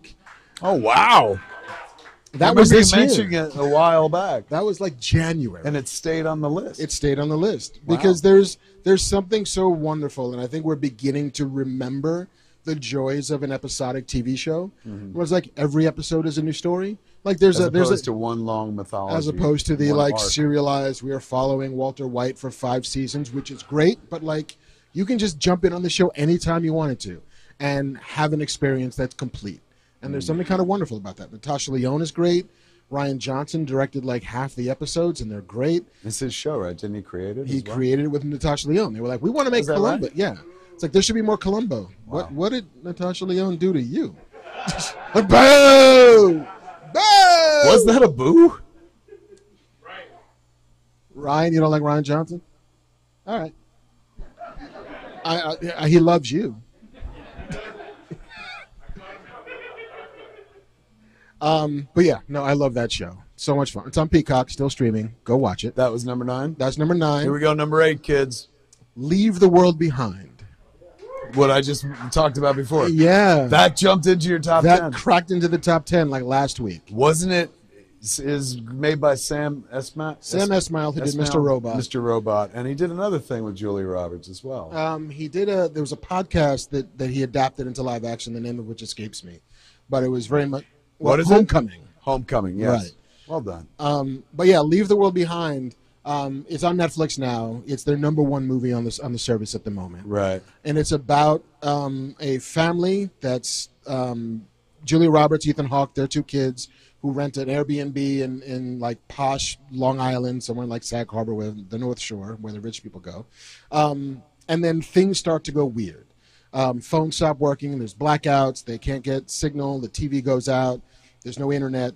And there's a knock at the door, and it's Mahershala Ali and his daughter, um, played by named Michaela, I think you pronounce her name, who say that it's their house. They it, it belongs to them. He's wearing a tux, and it then sort of launches into this this story that is both about a very real apocalypse that's very tangible. There's no aliens. There's no outbreaks. There's no nothing. It's just like, what if everything we rely on stops working? And it's also this very kind of cogent satire about um, white fear of black wealth and black power. Like Julia Roberts does not trust Mahershala Ali, no matter what he says, no matter how many times he proves this is his house, no matter how many times he's like, "Okay, you guys can stay, that's fine," but like, it's my house. You can't tell me I can't be in my house. And they're both trying to navigate what seems to be the end of the world. Yeah. Um, so it's it's operating like this this two hour long Twilight Zone episode that's incredibly tense and incredibly well performed. That's that's what he does insanely well is ratchet up the tension and keeps it ratcheted. The the score helps. The the hmm. this feeling of fucking dread just keeps you glued to the movie. Like I said before, when I saw the running time over two hours, I was like, come on. But in it, you don't feel it, and the whole time you're just moving closer and closer to the TV, and like, what is it? What's going on? Like, I can't tell you how many times I turned to my wife and I was like, "What is happening?" You know, and she's like, "I don't know. I'm watching it too." I was like, "What's with the fucking deer?" Like, it's it's a pretty fucking in, involving watch. Now, it's you know, some people I've seen online who are like, "I don't like the ending." I I'm shocked that they went with the ending they went with, but not shocked on you know mad. I'm just like most Yeah. people like things neat and pat at the end. Yeah, they And found a way to make it triumphant without at all ending the story. Yeah, without fucking selling out on what they've done before. Because Yeah. with movies like this, at a certain point, you ratchet it up to a place where it's like, all right, either this has got to be a dream or fucking like credits and it's like the day after, you Mm-hmm. know, fucking just something horrible and you got to deal with it and shit. And uh, they they went toward the fucking latter path, but there's an Yeah. oddly satisfying note, human note in the middle of it. Yeah. it is worth a watch. Uh, really worth a watch if you got Netflix, and mostly everybody does. Um, it reminded me of Miracle Mile. Okay. Remember Yeah. Miracle Mile? Mhm. Same fucking like Miracle Mile is, uh, I would argue, a little lighter. Like I don't think it's intentional. It was also in like the '80s, and everything was lighter. Totally. Uh, but it's very, it's got that Tangerine Dream score and stuff like that. But Miracle Mile is a meet cute shot out here at Miracle Mile, um, where that diner used to be. Now it's gone. They're building something there and shit. But um, some guy is going to meet a girl he met, meet cute. It's like Matthew. Modine, No, it's uh, Anthony Edwards. the other Matthew Modine. Yes. and and the girl is what's her name? She was in um, Mary Elizabeth Mastrantonio. no, I'm but what a great names. guess. She was in um, St. Elmo's Fire, but she Mare Winningham. Yes, excellent fucking pull. Um, yeah, So they Who's meet cute me? in the park, and they're like, "Let's go on a date. We're gonna meet at this diner at like nine o'clock." And he shows up, and as he's walking in, the payphone outside rings, and then he just fucking stops and answers it, and it's some guy going like, "Oh my god, they did it! They fucking launched! Where's my dad? It was dad there!" And he's like, "What are you talking about?" He's like, "Who is this?" And he's like, "You just called the payphone." He's like, "I'm trying to reach my dad. I'm in a silo. They just launched at us. We're just launching back at them." And then he's like, "No." no, sir, no. And you hear a gunshot and the line go dead. And fucking Anthony Edwards walks into the diner and tells this story. And people in the diner, some people are like, that's fucking stupid and don't believe that. And then there's one person who I think is the Cro- Denise Crosby, um, Oh, yeah. who was on Star Trek. Tasha Yar. Yes. She uh, has like an early fucking brick ass cell phone where she's like, I know somebody in the Rand Corporation. She calls up and she's like, it's real. And the whole, like, these people in the diner know that nuclear weapons are on their way to the United States. And the rest of the city doesn't and slowly finds out. And this movie was shot in 19, I want to say 86, for a budget of like 1 million. There's a shot in this movie that pre exists CG. It's a crane shot where they fucking open up on what is the Wilshire, mm-hmm. and it is crowded with cars as lo- as far as the eye can see. It is a, a feat like and a half for any AD to have pulled this off, like with no money, especially. But it's a harrowing shot of like cars, something that's similar that we see in in um, Leave the World Behind. Cars just packed, and there's nowhere to go. People running on top of cars. Um, that movie escalates further and further to the place where you're like, it can't be where it's going. There's the picture right there. Um, and then it, it goes into a third act, which is unbelievably fucking dark.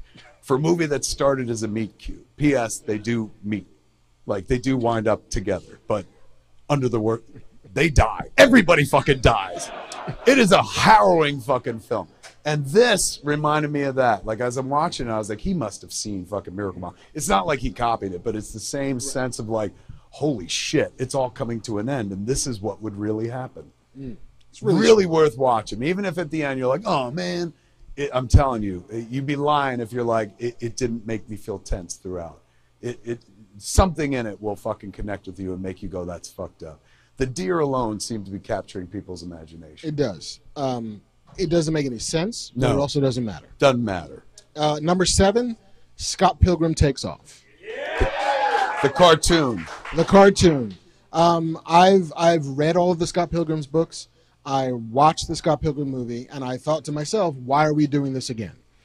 Um, and then I saw it, and it 100% earns eight episodes of "We're doing this again," because everything that you think you were going to get, it makes, as you say about writing the next Jay and Silent Bob movie, wherever you thought they're going to make a left, they make a right. Wherever you thought they were going to do a thing that you re- remembered or recognized, like, oh, I know where this is going. You 100% don't know where this is going. Um, it reminds me a little bit of the reception to, let's say, somebody made a Master of the Universe show that people expected a thing and then didn't get the thing. What's that like? Ugh, it's- it was so weird.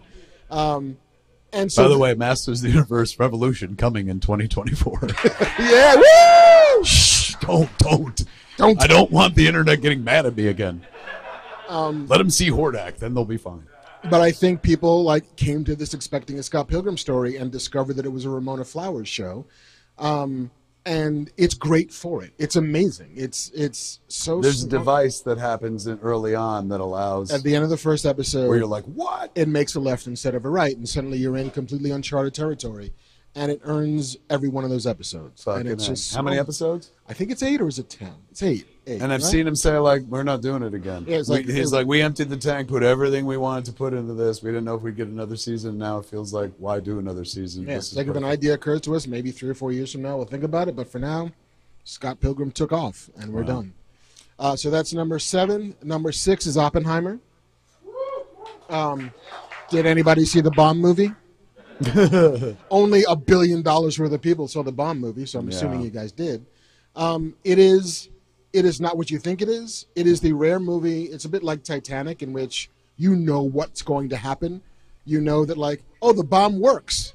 So, like, the tension of what normally would be this movie of, are they going to get it wrong? Is the formula not going to work? They really going to die? Like, no, you know it works, and you know nobody's going to die, except for lots and lots of people that the movie seems unconcerned with, kind of at all.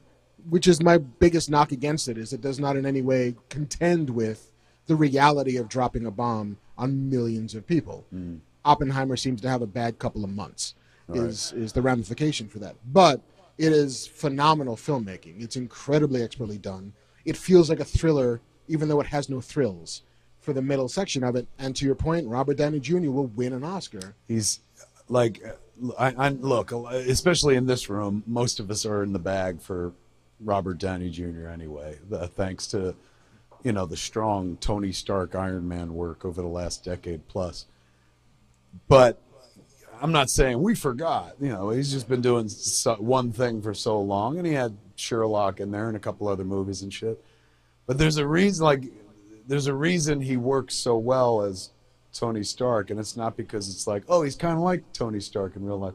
He's just an amazing actor, and just because he played that role so many times, you know, you tend to be like, oh, well, how hard can it be? And yet he made it engaging each and every fucking time. Yes, we bring our affection to the character and, and the history of how he's played the character, but every time he went up, he had to give something new, and, and he did. And that's because he's a, a, a fantastic fa- fucking actor and always has been. Mm-hmm. So I'm not going to say, like, I forgot. I've loved him for years, particularly as Tony Stark. But when he was doing all the press for this movie and going, like, this is my third act or whatever, I'm like, third act? Like, how many act? Come on, man. Like nine acts. Yeah, you've had all the acts. Like share some and shit. And then when I saw the movie, I was like, God damn it, he's right. Like he could, he could totally go on and never fucking talk about Iron Man ever again. Um, and this this movie absolutely proves that. If he doesn't win an Oscar, there's no fucking justice.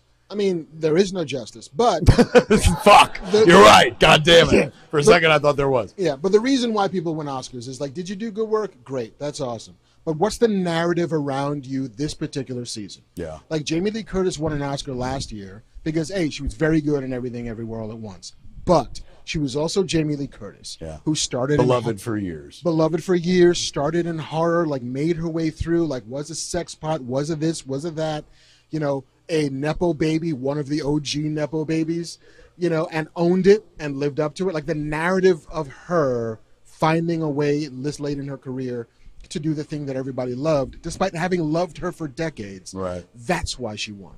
And so RDJ in the ninth act of his career, after like, you know, less than zero and weird science and chaplin and jail for three years and kiss kiss bang bang and iron man and tony like, all of that story is the now he's ready to receive the flowers that were due him decades ago that he mm-hmm. wasn't ready for Yeah. and now here he is and so that's why he wins not because he's better although he is but it's because we can wrap our arms around that story and celebrate it because he's broken like the rest of us and that's what the oscars are very very good at is finding the narrative and paying off that narrative Um, I hope I hope you're right. I, I mean, honestly, like I've uh, for everything I've seen this year, that was the performance that stuck with me the most. In as much as I'm like, wow, like I, I thought I knew all of his colors. I thought I knew everything he was capable of, and here he is in his third act, showing us something that I'm like, I'm I'm still here. I'm very interested. Look at you doing what you did when I was a kid, and I would see you in shit and be like, this guy's fucking amazing. Uh, so yeah, I hope he went. He was he was my favorite thing about the movie. It's incredibly well made. Chris Nolan is a genius, obviously, um, but he was what I was most drawn to in the movie. uh, number five spider-man across the spider-verse Yes, of course, so fantastic. um, I I I went on this podcast and say that this is an amazing achievement. I don't love it as much as I loved Into the Spider Verse, and I still don't.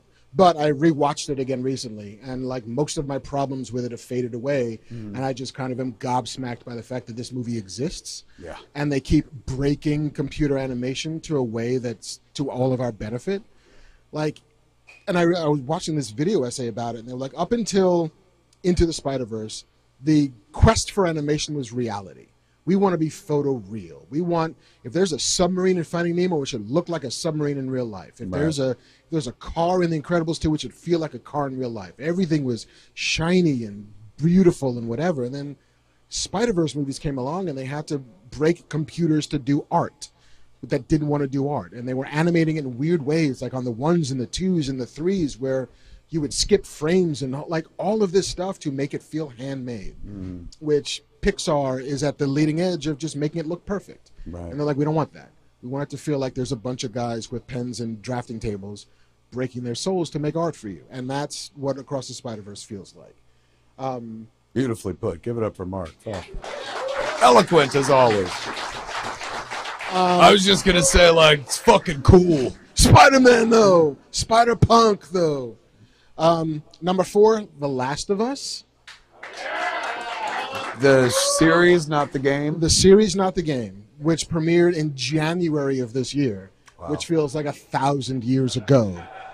Um, but it, it it could just be the best video game adaptation ever made. It could just be one of the best zombie movies ever made, or it could just be one of the best TV shows we saw all year. And I think it's all of the above. Right. Um, I think the ways it told its story, the ways it took liberty with the source material, and the fact that it gave us that kind of story that we've seen now like 19 times before, which is grown ass man and child having to escort said child to safety, and found new ways to tell that story and breathe new life into that story.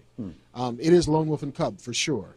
But it's also a Lone Wolf and Cub that will take an episode away to tell you this adorable, sweet, harrowing, scary, gay love story that kind of has nothing to do with the Lone Wolf and or the Cub, and just give you some of the best TV you've ever seen. So, Last of Us, 100%. Number four, Barbie. Yeah. Barbie No, number abso- three, Barbie. Number three is Barbie. Four was Last of Us. Number three is Barbie. Absolutely wonderful. And singular. I was thinking, it's so weird, it's, and it's going to sound filthy. I was thinking of Barbie in the shower this morning. Uh, and I was thinking, you like, have no penis. Yes, I was like, I'm like Ken down there. Um, no Kenergy whatsoever. I was thinking, like, what a singular feat. And, like, that was in somebody's head. Yeah. And she got it out. And we know who said it was in, Greta Gerwig's. And she got it out, and we're all the better for it. It's a wonderful fucking movie. So fun, so human. Um, and, you know, it's so good at its job, you forget that it's a two hour commercial for a doll. At the root of it, that's it. Do Yeah. what you will, say what you will, but it's like, It's produced by Mattel. yeah. But fuck, it's a piece of art, man. I hope she, uh, I, I hope she, I, she's definitely going to get nominated. Um, I- mean, you know, It's going to win Oscars. yeah. I just don't know which ones, other than probably Best Song. I don't, yes. I mean, either Billie Eilish or Ryan Gosling is going to win for that. Both will perform at the Oscars, which is now worth the price of admission. I don't. I don't know who. I, I mean, like I got no horse in the race and shit, but it would be cool if she won for best director. Yeah. Um, there's a Um, great. I know a lot of people online are like, no, it's got to be Chris Nolan. I mean, he's also a genius and shit. This is gonna be a weird, tight race because those the- kids all summer they were like Barbenheimer, and then during the Oscars, gonna be like, fuck you to death. Probably not. They seem very magnanimous. It is profoundly odd, though, for the two most popular movies of the year to also be the two best movies of the year. Yeah. Especially the two best American movies of the year. True. Um, that is, again, not in any way knocking anybody else who's on the list, but that rarely happens. Yeah. You know, you rarely get the most popular thing also being one of the best things. yeah. so so yeah there's a great interview um, variety has a series called like actors on actors and directors on directors and it's james cameron talking to greta gerwig just about like ultimately how big a fan he is and like watching james cameron like alpha male super hyper masculine dude just gush over barbie and greta gerwig like yeah man we made a fucking barbie movie and it's great. And here's all the things that I wanted. It was always Ryan. If Ryan said no, we didn't know what we were going to do because he's the only person we saw in our heads for that role.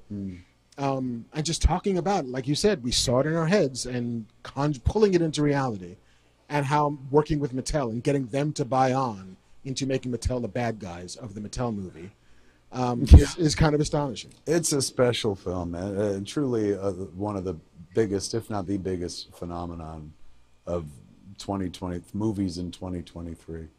Um, it is, however, not the highest movie on this list. Oh, Number two, yeah, it's The Flash. Uh, number two is Rebel Moon. No, it's not Rebel Moon. It is defiantly not Rebel Moon, you guys. I, I saw Rebel Moon, and it's not Rebel Moon. Um, Godzilla minus one. really? Um, Brett Deacon, our good friend Brett Deacon, who works at 4DX and always gets us tickets, and got us tickets again tonight to give out when we do the Q and A. Uh, he said he couldn't be here tonight, but he said I'm around all holidays, and I have a 4DX and a three. Uh, Uh, no, what's it called? Screen X Screen X. version of this Godzilla. He goes, so if he's, I haven't watched it. If you want to come over and watch it, yo, do you want to go? yes. How good is it? Which version, though, Marc? You've seen it. So do we want Screen X or do we want 4DX? Yeah, do we want a chair to fuck us or what? Um, I, I, I think, I think you want to get penetrated by a moving seat. Let me ask you this: Yes. a lot of human parts. Yes. Fuck. But but it does the thing that almost none of these movies do, which is actually makes that story compelling. It makes it about grief and responsibility and tragedy and and sort of comeuppance and earning one's place back in the world because it's it's it's set in 1954. It's set after. It's set. It's like a prequel to the Toho movie, Godzilla minus one. It's one year before, um, and it's Oh, about shit. it's about this this uh, kamikaze pilot who's unable to go through with it, and so he he does not do his part in the war like he thought he was supposed to do. He does not contribute to the glory of of Mother Japan like he thought he was supposed to, and like a coward flies away from his formation and lands in this tiny island base that Godzilla attacks. And he's now sort of pair bonded with this giant beast. And every time he sees it he realizes that like he's not man enough. He's not human enough to be worth living in this world he not only survives the kamikaze stuff he survives the godzilla attack and goes back to the mainland which is the disaster zone because it just finished world war ii and half the people have been bombed by nukes and it's This is a Godzilla movie. it's a Godzilla movie because like every time Godzilla comes into this guy's life, it takes something from him, and it happens with fair regularity. And the Godzilla is scary. It's horrifying. Throw They, up the picture again. they play it. Ugh, he's got to find it. Sorry. Um, but All it right. plays like a horror movie every time he shows up. Like he's, uh, there we go. and is he CG? Yeah. And apparently they made this movie. I don't quite believe it, but the budget for this movie is apparently fifteen million dollars, Holy shit! and it Oh, looks God, look better than any Godzilla movie you've ever seen. Like they legit destroy Japan the way you're supposed to in a Godzilla movie, and it's harrowing every time. It's harrowing. No connection to that Monarch show. None at all. Um, but like it has the reasons why Godzilla does the thing it does are in the movie. The reasons why he goes from just being a giant T Rex to being a like atomic fire blaster are in the movie. The the ways that Japan tried to get back on its own feet after World War II and deal with a Godzilla, it's all there. Like it it does the thing that I didn't think you could do, which is give me a Godzilla movie about the people that I care about, and then also give me a Godzilla that's fucking badass. Jesus. Yeah, no, it's the- it's it's the best movie I've seen all year. I'm uh, definitely fucking texting Deacon to be like, I'm in. Set me up, and it's Yeah. it does not crack two hours. Really? That's what he's happy about. I'm very excited by that. Hey, now. Should have led the review with that. Don't bury the lead next time. Uh, and the number one best thing that I saw in all of 2023 Here we go, kids.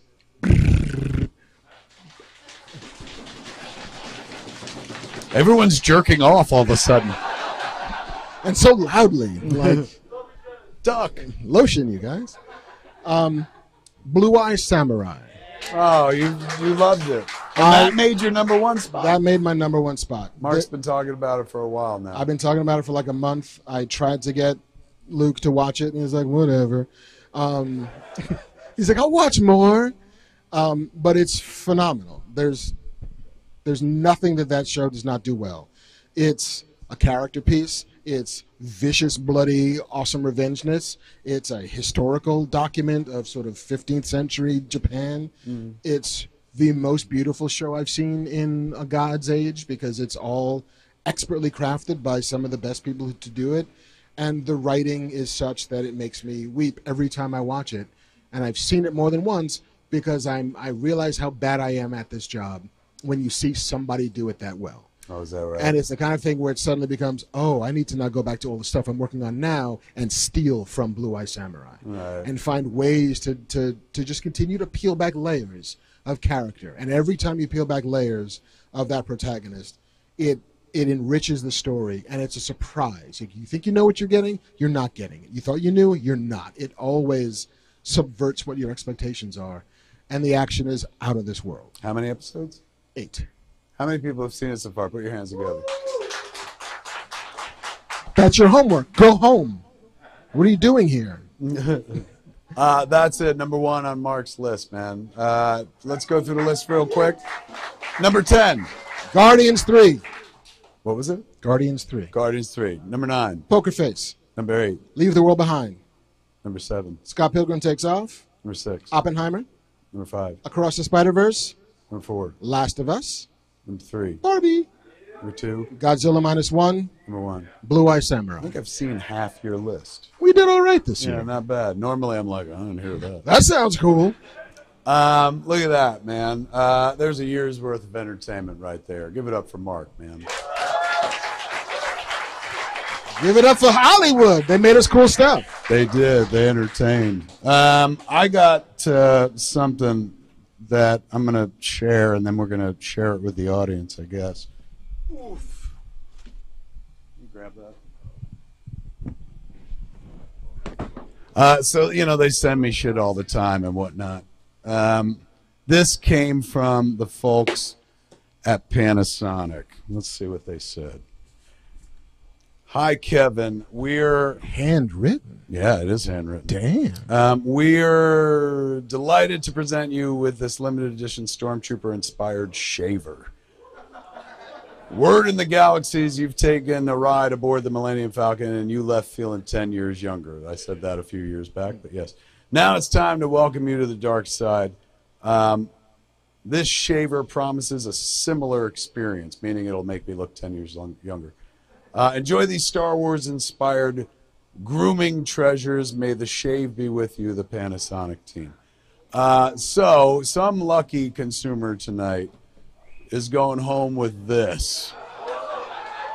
It is a Panasonic shaver special edition uh, rechargeable shaver that looks like a stormtrooper. JC, will you throw it into a close camera and shit so folks can see that? Um, there's other shit in the box as well, including a bunch of Kiehl's shaving stuff for the shaver, presumably. then there's a Funko Pop with a bobblehead, bobblehead Funko Pop, concept series Stormtrooper. Then there's uh, a lanyard, I guess. It's got a bunch of stormtroopers on it and what looks like a jerk off towel. Oh yeah, that's a jerk off towel, and it's got a stormtrooper on it. So you know you could shoot straighter than a stormtrooper. Uh, right into that. You came in that thing? You're braver than I thought. Nice. Um, the box is empty. There's nothing else in it. Shit, just wrapping. So we'll give those out uh, later on when we do the Q and A, man. But in the meantime, thanks Panasonic for sending some free shit. Somebody's gonna be walking with with this shaver. I see JC is eyeing it right now. He's just like, why didn't he just fucking give it to me? Yeah. You see my head? I need a shaver. He's like, I shaved my head. I own a fucking Star Wars kind of bar.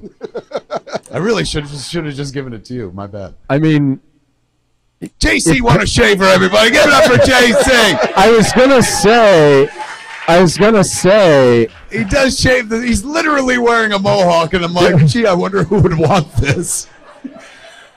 I'm sorry, it's not Jar Jar themed, but we could do um. This was Manscaped, who did not sponsor this episode, but we could shout do a next show. We could do Panasonic, and we could compare and contrast. I'm gonna get. Oh, Panasonic just texted. Please don't do that. This side of my head has been manscaped, and this side of my head has been Panasonic. Touch Um, my head. Do you want the jerk off towel as well? or- He looks like he really wants the. Well, I mean, you want it, but fucking, Simmer you got down. one. He brought one with Does him. yours have a stormtrooper on it? Somewhere to aim, if you will. Uh, we'll do it later on, man. Then there's a box of Kiehl's and shit, shaving stuff, and this stuff. We'll give out later.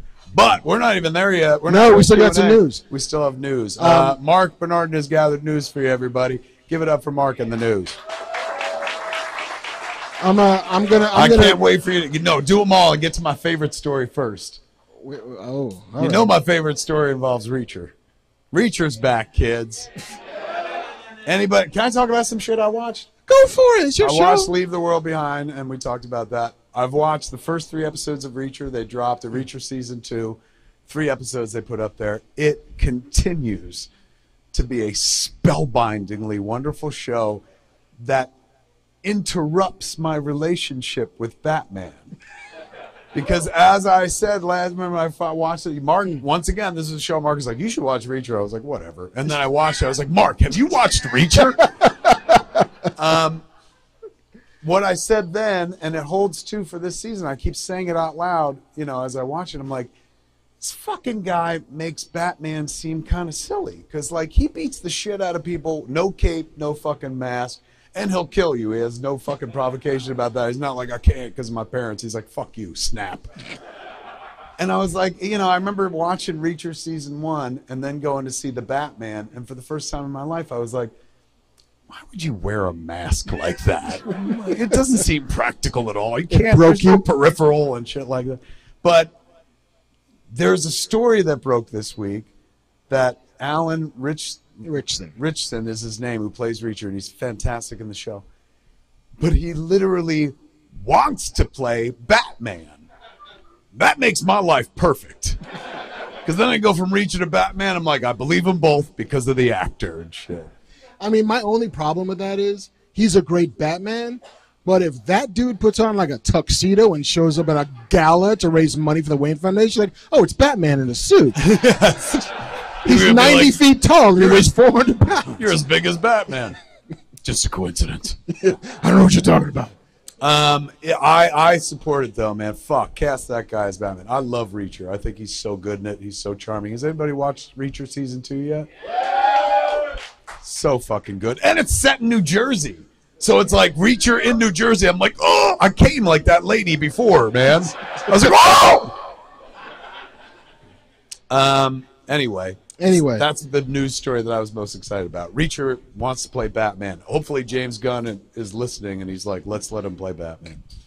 uh, well, speaking of a guy who wants a job, there's somebody who's now out of a job. Oh, Oh. yeah. Uh, the thing we all thought was going to happen the minute he uh, ended up in court, um, Jonathan Majors is now officially out as Kang the Conqueror. Yeah, they well, they announced that after they After the verdict came down. Bird came down in in the case against him, and then Disney didn't seem to hesitate. I don't know if they released a statement or somebody. They have not, because Disney rarely does that. So then why do they? Well, who knows? How do they know that? It's it's been confirmed by both Hollywood Reporter and Deadline have independently confirmed it, which means they called Disney, who said yes. But, But Disney's just like we're not going to say it, we're not, but yeah, we're not going to talk about this. We don't want to talk about it, but we'll not say that it's not true. Um, so yeah, that that's a dude who, if there's a way to fumble a bag, he he found every possible way. Um, it looks like uh, they'll be moving on from Kang. You know, like probably, but then again, you could just recast him. Like, you know, it'd be I great. think what? Terrence Howard as Kang. Oh my lord, that actually would be kind of poetic. Next time, baby. Here I am. Kang. I'm a conquer man. Um, likely not, right? Like it seems to coincide with all the people, like all the talk about, like they got to change, they got to do something different. Yeah. So it smells like Kang Dynasty's going away, and the next two Avengers movies are oh, going to be. Oh come on. Yeah, they want you drunk. They want your son to Yeah. see you inebriated. Tumnus is like, one more. um, You have somebody to drive you home tonight. Six more. I'm not letting him drive my car in the rain. also, spoken like a guy who sells drinks for a living, man. Have six more. um, where were we? Uh, yeah. Well, they there was a, a report a couple months ago that internally that yes they were. What is that? What was up there? Terrence Howard. Howard. Give it up for Andrew, man. He's always working back there. um, that that Marvel internally was always has already been debating what are we going to do about Kang. Yeah. Even before the trial, it was just like it's not hitting. Like he did not make a splash in Ant Man three, which No. was a movie that nobody liked. He's not quite popping on Loki season two, which for any number of reasons people loved or didn't love, but the the Kang part of it was never the thing that people responded to. Mm-hmm. And then and they had already began referring to Avengers the Kang Dynasty as Avengers five Yeah. like they sort of like we're not going to call it Kang. We're just going to see what happens, but it's probably not Kang. They could still do Kang if they wanted to do Kang. You can recast, which is 100% possible. They've done it before. They can do it again. But it feels like post Ant Man, it's like.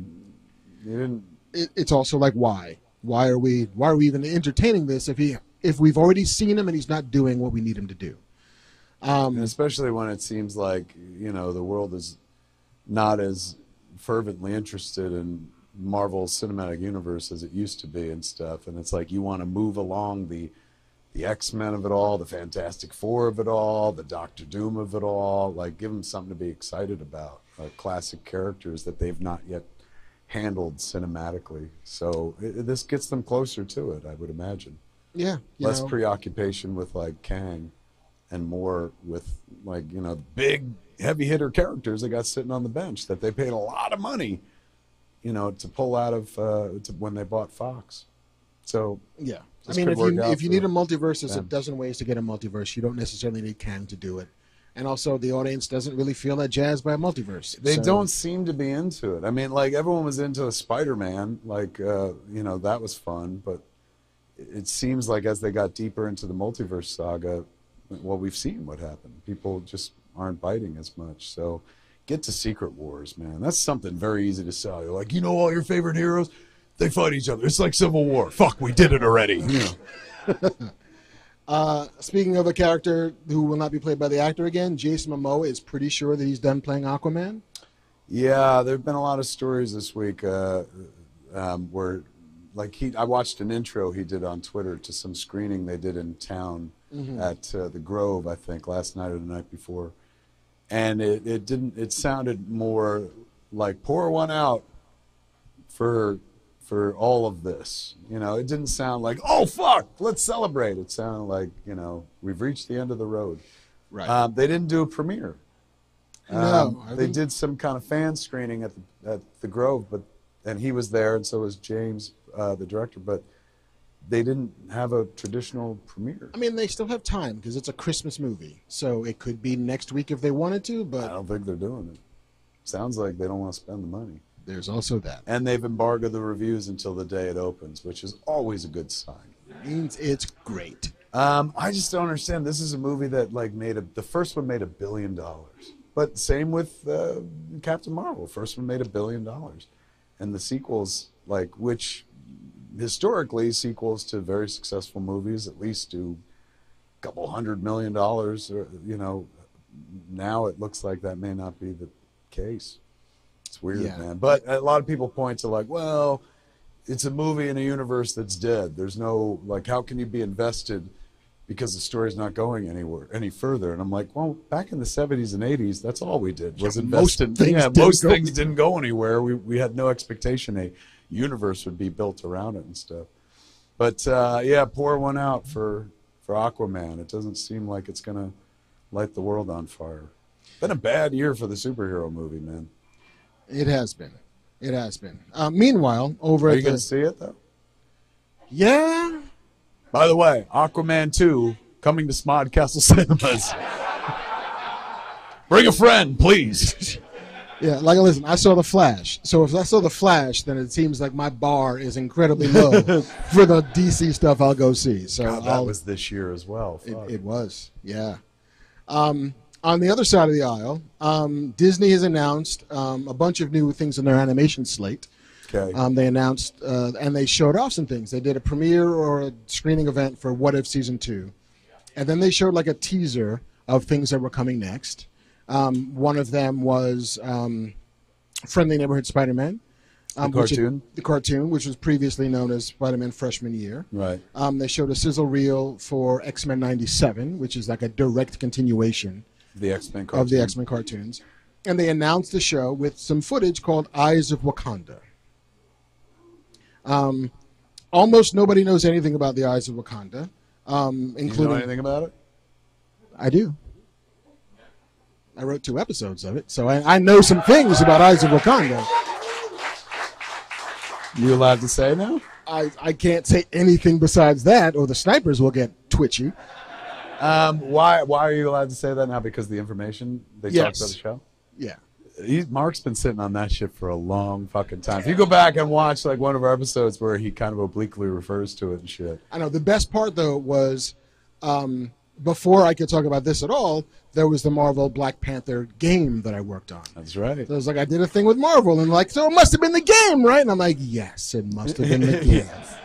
um, but no, this was a this was a pandemic gig. This was the reason why I couldn't come back for Master Season Two, Right. Because this swallowed my life for about nine months. Um, but I can't wait until you guys see it because it's so fucking dope. Now this is an animated series. It's an animated series. Um, Did you get to see any designs in advance or no? I did, I did. Like in, in during the process, luckily the the showrunner was very sort of inclusive with us, mm. and would kind of show us like, here's the design for this character, for that character. Here's some early animatic stuff. Here's how this is going to cut together, and it all looked so fucking great.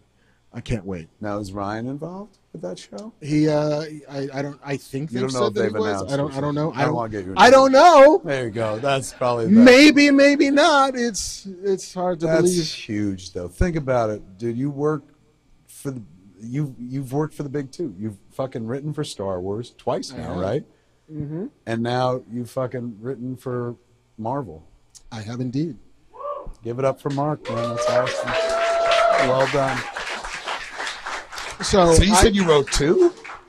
I wrote two. I can't say anything else about it other than Right. what they've already released, Yeah, read it. which is uh, Eyes of Wakanda will focus on warriors from the mystical and super scientific African nation who've been, quote, tasked to travel the world retrieving dangerous vibranium artifacts, end quote. I can't say anything else about what the show's about, but it's really, really dope. Bam. Bam, man, everybody. Can I ask you a question about that then? No. So, about your experience. Oh, okay. So, rewind many years. We did uh, several podcasts and events here when Black Panther came out uh, that winter. Uh, and it was a life changing thing for you. It was a huge marker in your life.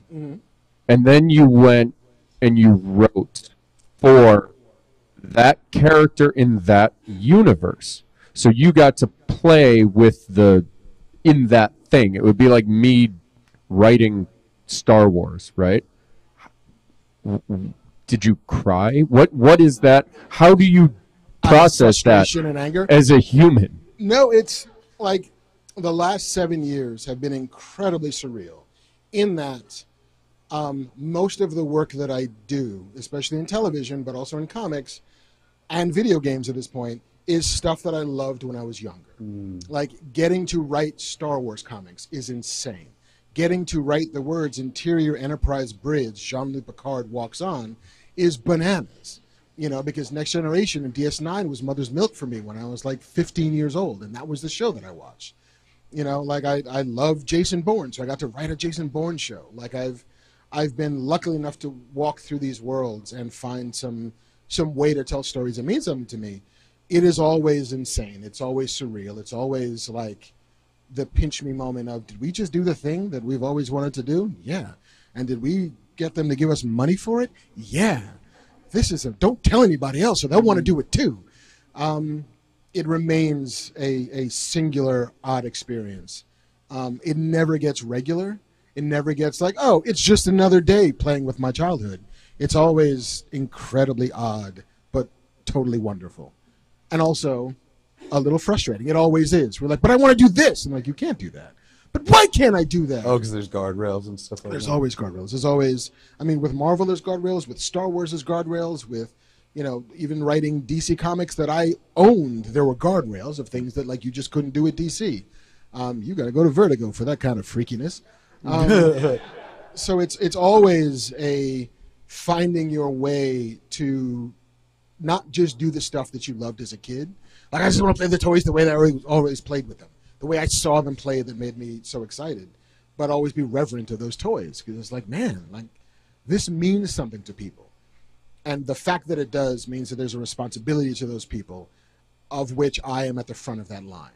And so as long as I can be truthful to the younger me who fell in love with it, then I feel like, all right, we we earned our paycheck this week.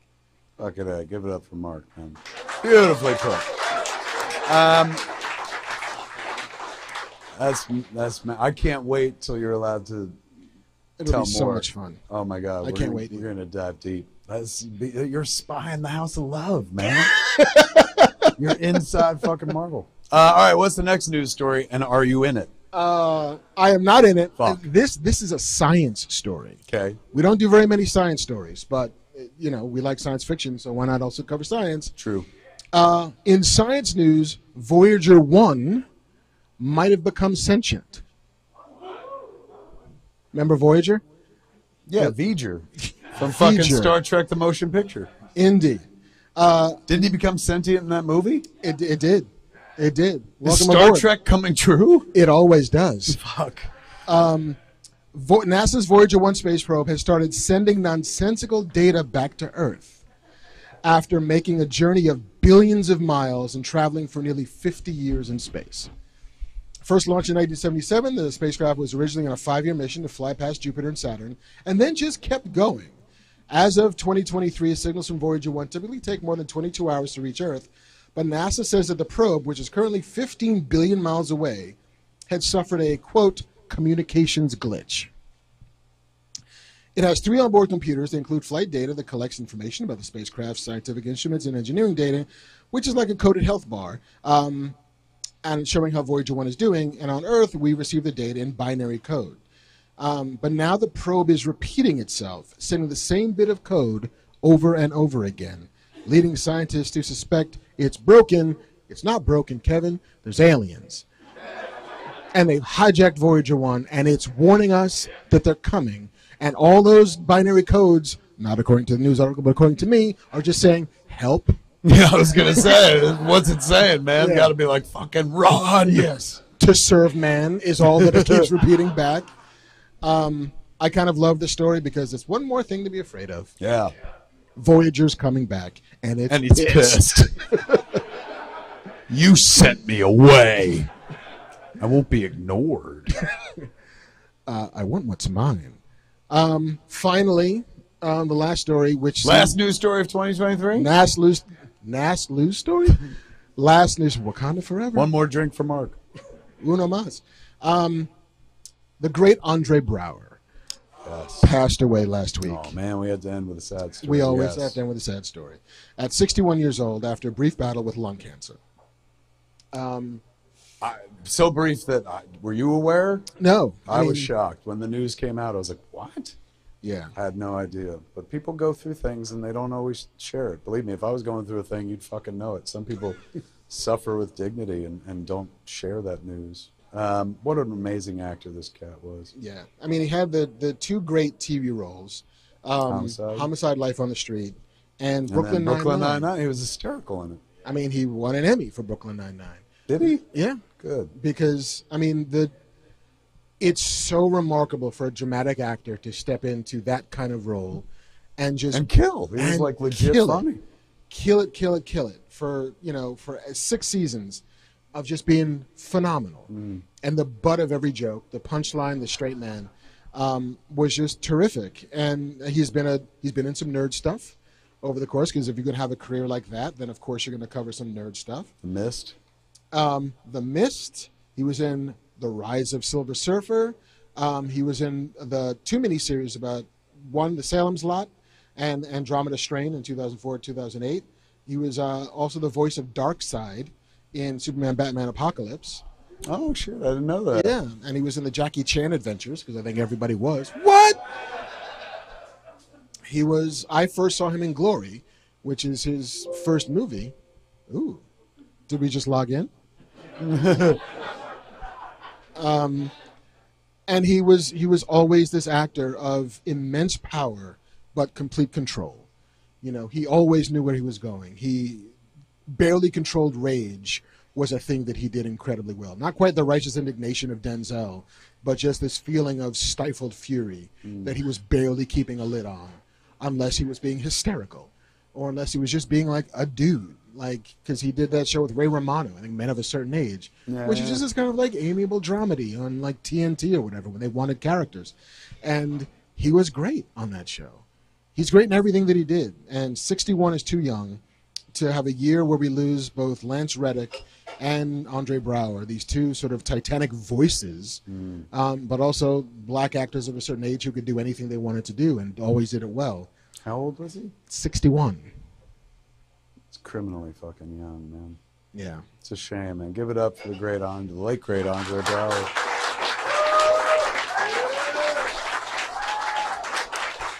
And that is the news, my Think friend. about it. Like, uh, we probably we saw his entire career. No, Yeah. I mean, we're old men, so 100%. it's a shame, man. Like, Juilliard trained. Really? Yeah. Um. Fuck. Bam. Oh yes, make make us happy again. I have a I have one news story that made me very happy. Good. Um, I grew up a Transformers kid. 'Kay. Love Transformers, and That's uh, why, of course, you opened a Transformers it- bar. yeah, Well, you've just never seen it transform into a different kind of. Thing. Yes, it's true. Um, do you know what we're gonna do? Actually, we're gonna put in the, above the front door. We're gonna put a sign uh, that says holodeck. So we're not. So the whole thing is fake. So basically, So that's everyone- the entry, and this is the holodeck. Yes. So this isn't real. Yes. Way to fuck Disney, dude. there ain't a Disney lawyer on the planet can fucking stand up to that argument. It's like, well, it's a holodeck. yeah. And meanwhile, Paramount He used the getting his- holodeck defense. Paramount's lawyers are like, "Is it time? It's time." Now we move in. Um, but uh, Peter Cullen, the voice, Yeah, the voice of, of Optimus O- Prime. Optimus Prime, got a lifetime achievement award from the National Association of Television Arts and Sciences. The Emmys week. gave him a seriously A He lifetime, Emmy? yeah, he got a lifetime achievement That's award. That's really sweet, man. Which I thought was yeah. This awesome. is a cat that's been like involved. Wasn't he the voice in the movies as well? yeah, so, geez, Has anybody '84, ever voiced Optimus Prime but Peter Cullen? Was not Peter Cullen, and but after that, it's always been Peter Cullen. The animated Netflix one was not him. Transformers Robots in Disguise, though, he was always it. apparently I'm not the only Transformers. Yeah, this is fucking. We found a few, man. Um, well, that's that's fucking awesome. Good for him, man. I want to know who those other voices were, though. Like uh, Peter Cullen is so recognizable. in I the- bet you somebody here. Who was the voice in the first episode? Oi, transform and roll out. Do we want to go that way? No, no, no. Yeah, no, like no let's way. get somebody else quick. In uh, in the new animated movie that's coming out, Transformers One, it's Chris Hemsworth is going to voice Optimus. He's doing the Prime. voice of Optimus Yeah. Prime. Now, No. I, love Hemsworth, but why why is Peter Cullen not doing this? I I don't know. Whoever's doing the, it's an animated movie. They were like, yeah, we wanted to try something else. Yeah. Sure, Cullen was like, "Run me my money." It's like we don't want to pay that Cullen money. Yeah, we do have Hemsworth money. uh, well, congratulations. Didn't Jack Black win an Emmy as well? for uh, Kung Fu Panda, which he apparently will never not do the voice of Po. Even that was, it was a TV show. yeah, yeah. for? I think he's he's just always going to be that voice. Um, and then also something else won.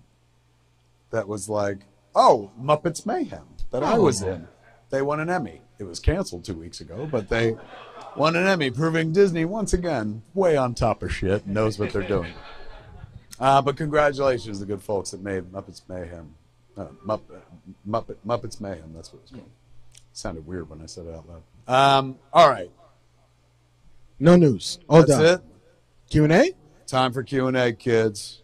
We're going to talk about uh, shit you guys want to talk about. Before we do that, though, I brought a host of T-shirts that I'm just going to give out. Uh, now, mind you, these aren't like my T-shirts, or they are, in as much as people gave them to me. But now they're going to be yours. Um, this is a Chicago Comic Con T-shirt, 50th edition. Who wants it? Throw your hand up in the air. Bang! Um, Herbarium is a weed store uh, that doesn't exist anymore because they changed their name to Caviland.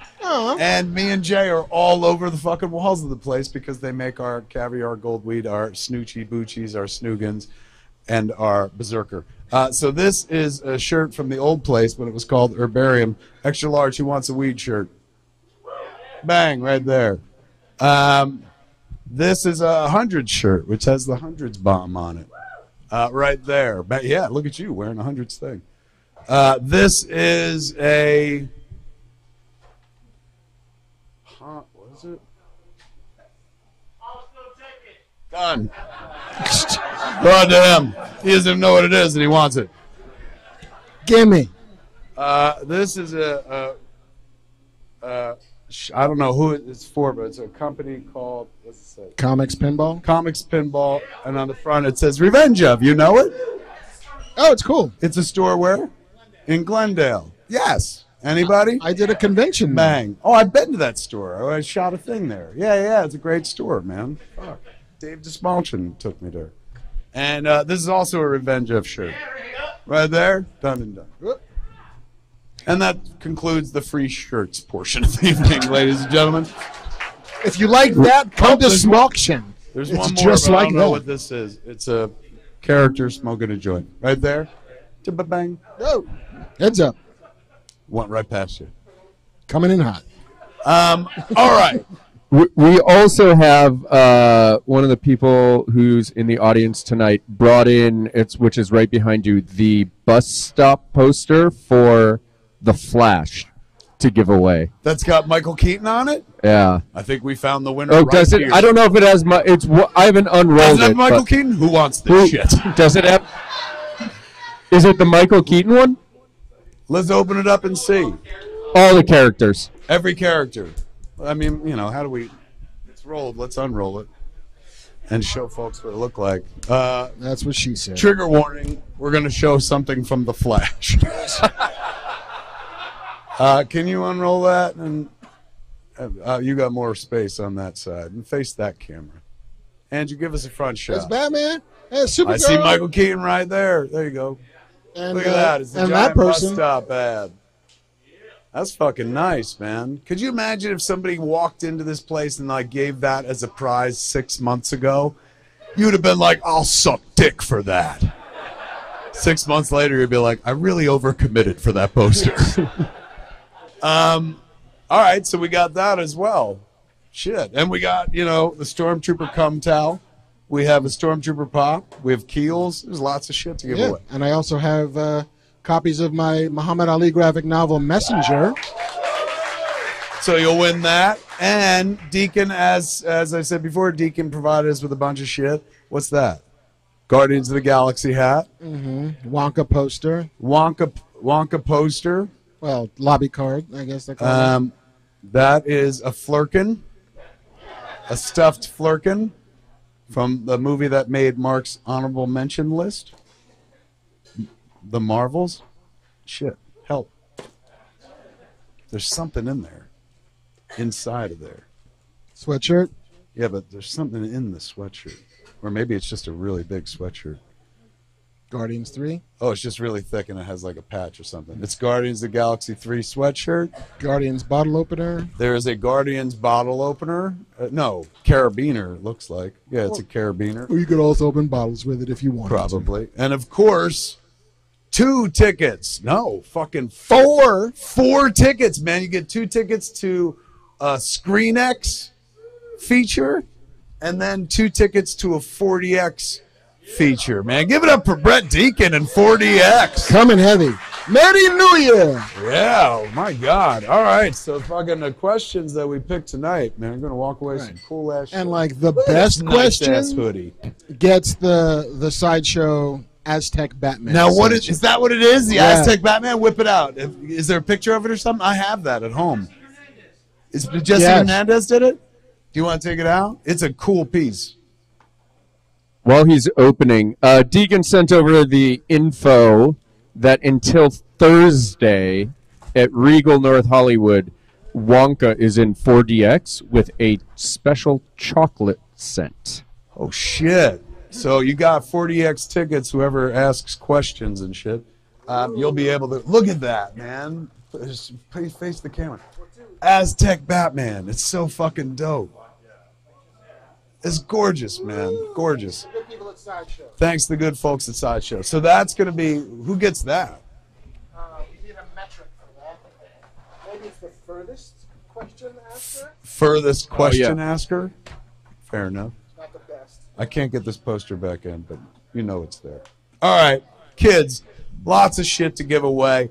If you've never been, if you're at home and you're like, oh my God, they give away free shit. Yes, we do. So make sure you come when we do the show uh, live. Of course, we'll be doing it here at the Scum and Villainy Cantina in 2024, uh, probably in January. And we'll be back at uh, Smod Castle Cinemas doing it probably Sometime March, spring. February, March. Maybe we'll do it before the cruise. Maybe we'll do the Ides of Mark. There again. it is. Ides of Marc too. Um, okay. Boogaloo. Uh, JC picks the questions so that me and Mark uh, don't, you know, have to do the Sophie's choice of it all. You figure out who we're talking to. Who's the first one? I uh, I think the name is Roy Ayala. Ayala. Roy, where you at? Come on There up. Roy. Give it up for Roy, man. Is it Roy or Ray? Ray. Give Apologies. it up for Ray. Well done, to Bam Fanning. Ray, give it up for Ray, everybody. Hello, Ray. Hey, Roy. No.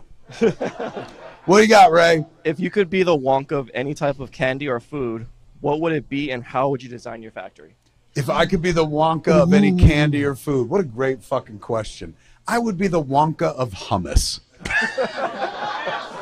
I'm, I'm the least popular factory. exactly. factory, right? No kids want to go there, man. Um, I'm I'm pretty damn good at making hummus from scratch, so I would be that guy. I'd be like, if you want to view hummus, uh, the king of the chickpeas, they'd call me and shit.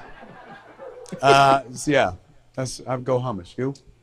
Um, I feel like you need a thing that has uh, a possibility for variety, right? Because You can make a few different hummuses. You can. They're all paste. um, I think I want to be the the Wonka of pizza. Oh, I think you got. That's a popular choice. Why didn't I think of that shit? I think because you don't eat that shit anymore, Well, I can eat pizza. It just can't be real cheese. It's got to be like vegan cheese. and it's got to be like cauliflower crust. Basically, it's got to be not pizza. Fair enough. I mean, and of course, we would have the saddest vegan pizza room in the factory, where it's just like a bunch of. Like, That's where you'll find Kev Smith. What are you doing? Making the fake cheese. I got all this sorghum powder and gelatin, and the, it's, it's, it feels like cheese. It's not cheese though. They do shit with cashews now. I mean, they've been doing shit with cashews for a thousand years, and none of it was cheese. True. Suddenly it's cheese. Suddenly it's um, cheese. Pizza. What an excellent fucking choice. Yeah, you got your, your deep dish, your Sicilian, your square pies, your white pies. You got all kinds of different ideas. And again, everybody Flatbreads. loves it. And and a kid would want to take over a pizza factory. Absolutely. No a- kid is fucking like trying to beat other kids to take over a hummus factory. so pizza is the better choice. We got a hot pockets room down there. Oh my God, you're absolutely right. And you get the teens and the twenty somethings Oh, as well. we got 'em all. Fucking hummus. What was I thinking, man? I really got to think harder on these before I just spit out an answer. I'm like, I'm good at hummus. Fucking You know dumb. what? Crackers. It's your crackers factory. Um, great fucking question, man. Uh, you get to walk with a bag. Take one of these fucking bags. Give it up for for Ray And a book. and the book. Take this. Take this. Take this. You could also do the pizza rolls It's part under that I mean, too. like, there's 98 different kinds of pizzas. You got your flatbreads, Look. you got your Detroit style. You We got all know we had a superior style. answer. Don't fucking rub it in, man. But I will point this out. You can do hummus puffs as well. uh, okay, uh, Vincent Soprano. Vincent's bro. Give it up for Vincent, everybody. Vincent also he typed his his thing up. Wow. Did you type it out in advance? Well done, Vincent. Yeah, he made fun of me last time for doing that. Is it like a four part question? What, what was that? Is it like a four part question? No, it's one sentence. He just wants it to be legible. And he got chosen. So Yeah. good plan. I also write like six questions. So Did you submit I that put the many? odds in my Odds are favor. good. It's like the Yeah. Barton Fink of questions. Uh, so he picked this one. So who or what is on your 2023 naughty and nice list? Who or what is on my 2023 naughty and nice list? Um, you go first. I got to think of some. Why do I have to go first? Because I'm always going first. When it gets hard, you go first. uh, Which sounds exactly as filthy as I fucking meant it. I feel like. Now, are these like real people you want, or like characters, Or anything from 2023 that anything you from 2023? that you loved and you hated. So you're naughty and nice from 2023. okay, all right. Aside from your list. Um, I my my nice list, I guess I'll say it was Comic Con this past year.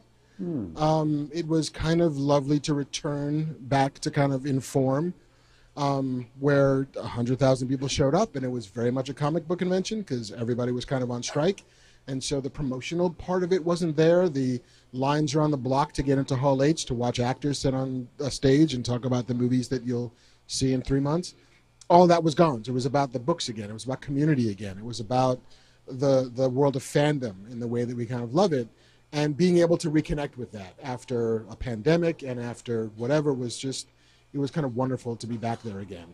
Um, my naughty list, I don't know, man. I really didn't like Rebel Moon, but um, but it feels like really tough to just tee off on it now. When Rebel Moon is that? Uh, it's it's playing at the Egyptian Theater. You went to the movies? To I went it? to the movies to see it. Wow. In 70 millimeter Holy at shit. the Egyptian because that Netflix bought that theater. They own the Egyptian now. So now so wait, they- they played a 70 millimeter print? Yeah, they made up. They struck a print of that movie to show at the Egyptian. They got all the money, don't they? Yeah. Um, How'd it go? uh, I mean, the theater's lovely.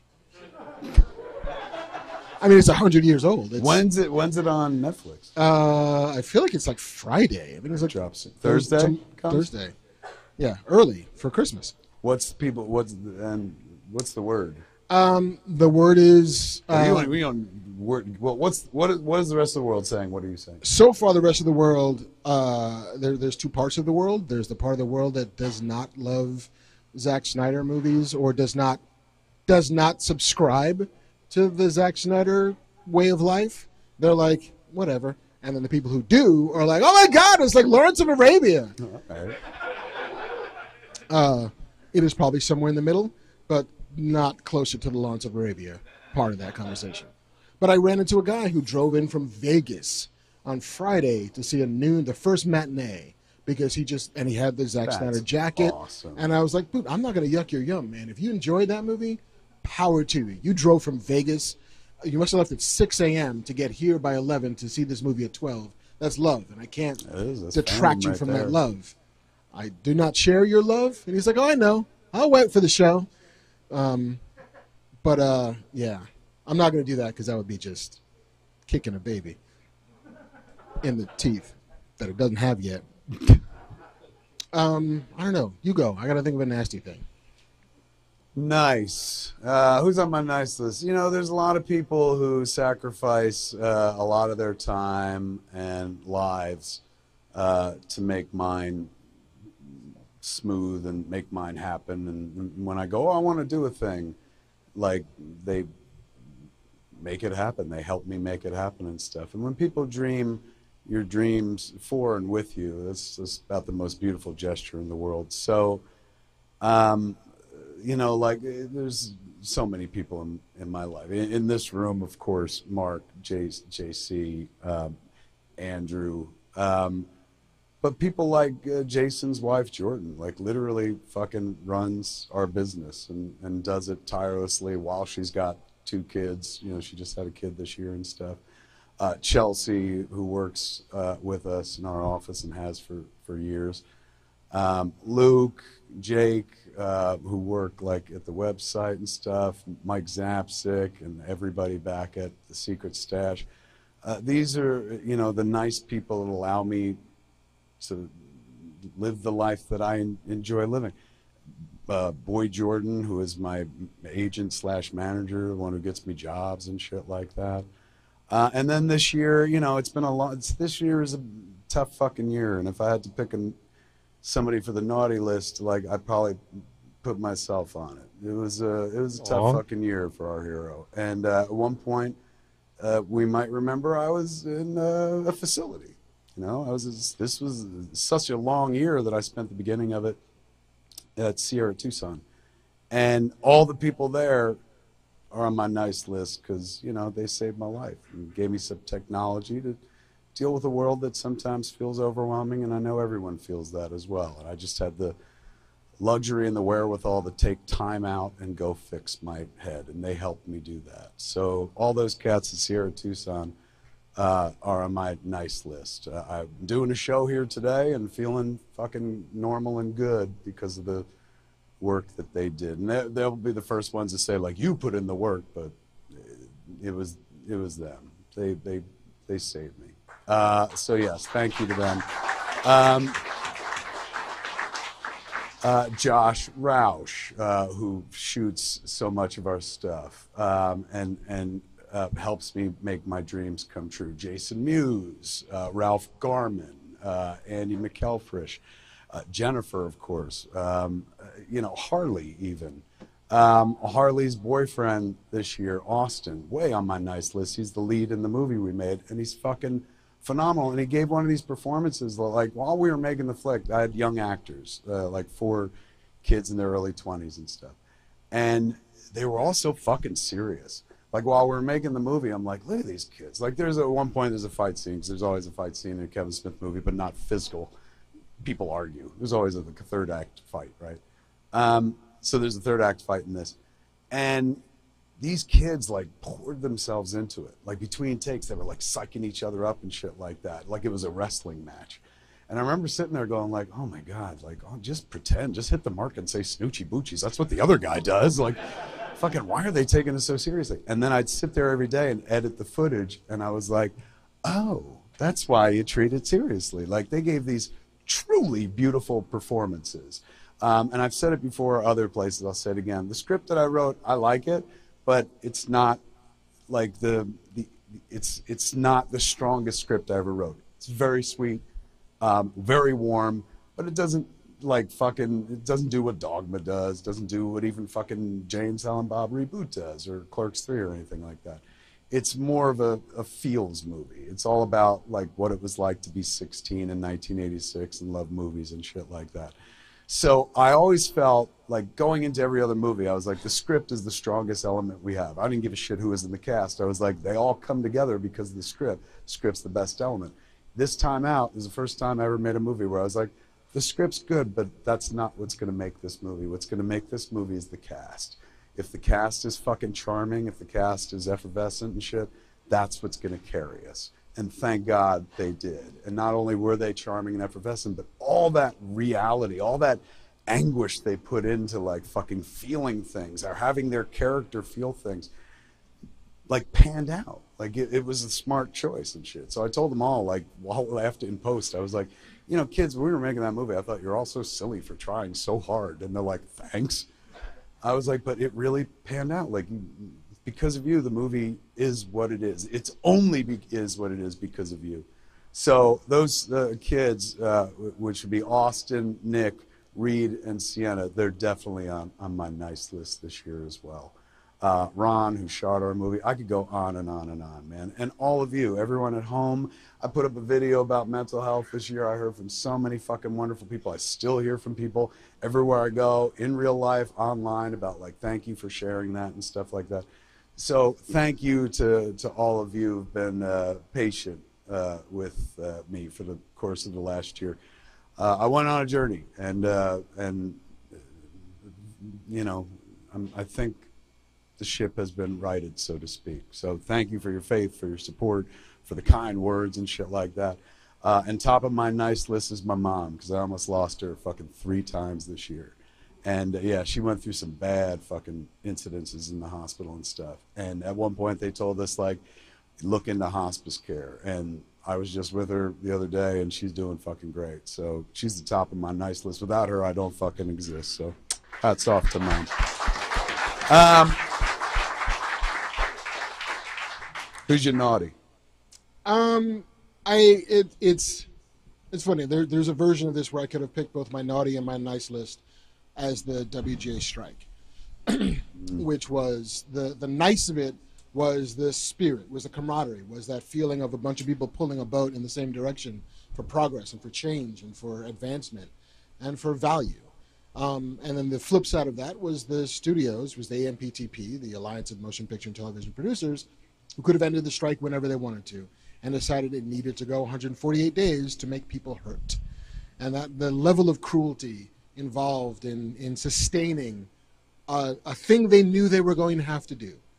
It was a deal they were going to have to make, and the fact that it took them six months to do it feels somewhat misanthropic. Um, Or naughty. or, or naughty. Yeah. Uh, and not good naughty. Um, granted, we all have to go back to work together, and we have to be in rooms with folks, and we have to do business with folks. Um, but that that was a that was a stretch of time when, you know, our our partners had kind of broken faith with what we were doing and why we were doing it, and chose to punish us for standing up for ourselves. And, you know, that we do not forget. Um, sobering answers, but true answers stuff. Indeed. Uh, but a great question. Awesome. Give it up Thank you, sir. for the soprano single. Thank you. You also got to give that stuff away. We will.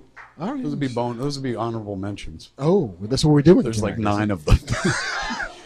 uh, what do you got, JC? Uh, last one, Jesse Campbell. Jesse, come on up. Everyone, give it up for Jesse. They just did. What are your What are your favorite holiday specials?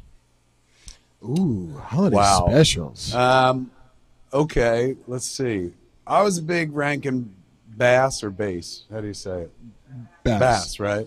Bass Um, for your face. I know. Bass. Uh, Rankin Bass, uh, Bass, Bass fan uh, when I was a kid. So that's your, of course, Rudolph the Red-Nosed Reindeer. Um, uh, and Santa Claus is coming to town. Year without a Santa Claus. Year without a Santa Claus, but also the Easter one. So mm-hmm. here comes Peter Cottontail.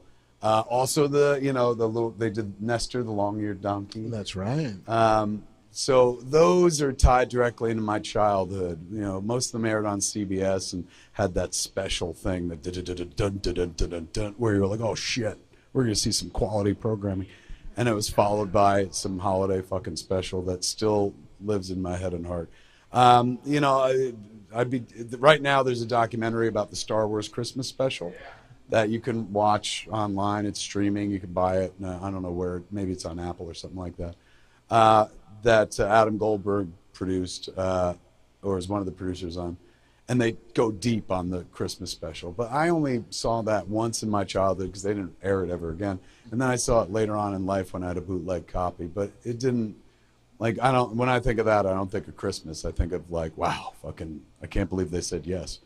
Um, so I, you know, it's mostly the the Rankin Bass stuff, even more so than the Peanuts stuff. And I, I, I was a huge Peanuts fan, still am, and watched all that. But the Rankin Bass stuff, that just, it, it feels like a happy childhood. Like it feels like you know, back then we couldn't watch what we wanted when we wanted.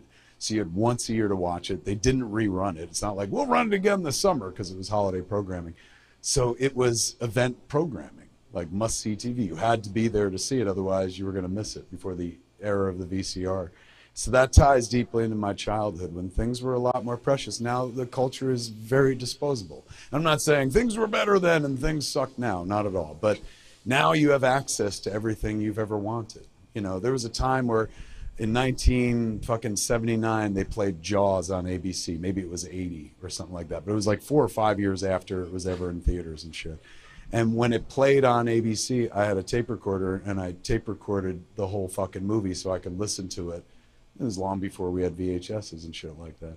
Everything, you know, because it, it was scarce, and particularly holiday programming, which they would run seasonally once and not rerun, felt more special and loomed large in my life as a child. And because of that, they have wonderful resonating memories. Now, when was the last time I watched a Rankin Bass thing? Fucking easily pre clerks. But they still live right here. Um, not enough for me to try to pass them on to my kid when she was young because they wouldn't have worked on her. Like the shit that she liked was, you know, she was into Pixar and shit like that. I'm like, look at these puppets. She would have been like, fuck no. So it's still something that like I share with other people my age. Um, it, quite like uh, the, the the peanut specials of my youth. Um, they didn't seem to translate as well to fel- following generations. I don't know any kids that talk about the Rankin Bass stuff anymore, even Rudolph the Red-Nosed Reindeer. Um, so because of that, that stuff, it burns brighter because it's so fucking precious. But again, I don't want this to be like, oh man, fucking like shit was better when I was younger. I'm not saying it's better. It was just different, and it was special because it was rare. Now, you know, they've got, now they just came out with Urkel Saves Christmas, which is about, I don't know, 20 years late, but eventually they got around to it. Gives me hope that in 10 years, Jay and Silent Bob will save Christmas as well. But there's so much for everybody. Yo, Yeah. Do that. Yes. Like, Believe me, once I saw Urkel do it, I was like, we're next. I'm Um, like, because they'll play it every year. true. Like, so true. Like every every music artist, whether they want to or not, cuts a Christmas album For that because you can never tell. Like, you could be Mariah Carey and have this song that will always play, Yeah. or just be like John Legend has four Christmas albums. None of them are great, but like they're out there because you might want to hear him sing "Hark the Herald Angels Sing" because he got a decent voice. Like Bobby McFerrin has a Christmas album because of course he does. Don't worry, be Christmas. Don't worry. Yeah, yeah, I'm sure that's what it is. Um, Don't worry, be merry. It's a good plan. Just do it. Do Yeah, it. Do sooner it. or later. Do an hour long special, man. Just do it. Point being, though, they'll cater to every single appetite there is for a holiday special now. Back then, they made one a year if you were lucky, and chances are they made a thing you just watched it 10 years fucking straight. Um, yeah, so that would be mine. Yours? I will die on the hill of humanity's finest achievement is The Grinch Yeah. by Chuck Jones. It's wonderful. Like it is it's it's perfect. Yeah. You know, it is it is some of the best a just craft wise some of the best animation out there, but story wise the the the liberties it takes with the original story, the voice work, you know, Thurl Ravenscroft doing the singing, Boris Karloff doing the narration, like all of that stuff is so great. Um, it's it has become the thing that I have to see every Christmas season, or it's not quite Christmas. Um, meanwhile, the other half of my family, my wife, watches all of it. Like my DVR is filled with the shittiest Christmas stuff With you can imagine. Christmas? It is like wall to wall Hallmark Christmas movies and all the Rankin Bass stuff and Peanuts and like even the like Prep and Landing, like the stuff that they made in like the mid 2000s for those kids who needed CGI stuff. Right. Like I'm sure we're gonna watch Elf 400 times before in the next week. A Christmas story. My wife has to watch Santa music or it's not Christmas because same for her. Right. They That only ever put that on TV Yeah. during Christmas, and so it became part of her Christmas spirit. I'm like, I don't want to watch these young Nazis fall in love. She's like, I have to. I have to watch it. I can't do it anymore. But the Grinch, How the Grinch Stole Christmas, is it always will sing a song in my heart. Honorable mention, not a kids program, Scrooged. I watch that every fucking year. This is one of my favorite Christmas stories. I, I, I mean, it's funny throughout, but it's I, I find it incredibly emotional at the end. Mm. And I've tried to live my life like like Frank Cross, Bill Murray's character, in the last ten minutes of Scrooge, like where you come to the where you get to that place where you're like, I understand. Like he's so jubilant. That is one of my favorite monologues in cinema history. And from the way I understand it, he ad libbed most of it, like just to the camera and stuff. I love Scrooge. Um, in any event, great fucking question. You get a bag and a book. Come get it, man. Give it up for Jesse. Well done. Thank you. Um, all right. Uh, no, no, no. Fucking put that. You got a bag in a but You don't get that. Fucking greedy motherfucker. It's Christmas. um, for the Aztec Batman, how about uh, we'll do, let's let's do uh, who came furthest. We can do that, although that person then has to carry it back with them wherever they they came. That's true. I'm from New Zealand. Well, good luck getting that on a plane, sir. All right. Who came closest? yeah. Uh, what do you think? Or should we just vote on a person? Um, I don't know. What do you think, Jason? Yeah. What? Do you, it's your bar. Oh gosh. Um, I mean, I'm sure it's scintillating uh, streaming online, watching this on the YouTube feed as we think about who should get this present that nobody else will get. oh, not not in this. I'm gonna keep my mouth shut. Say again. Bid thirty. We're not selling it. Come on, it's got to be a gift.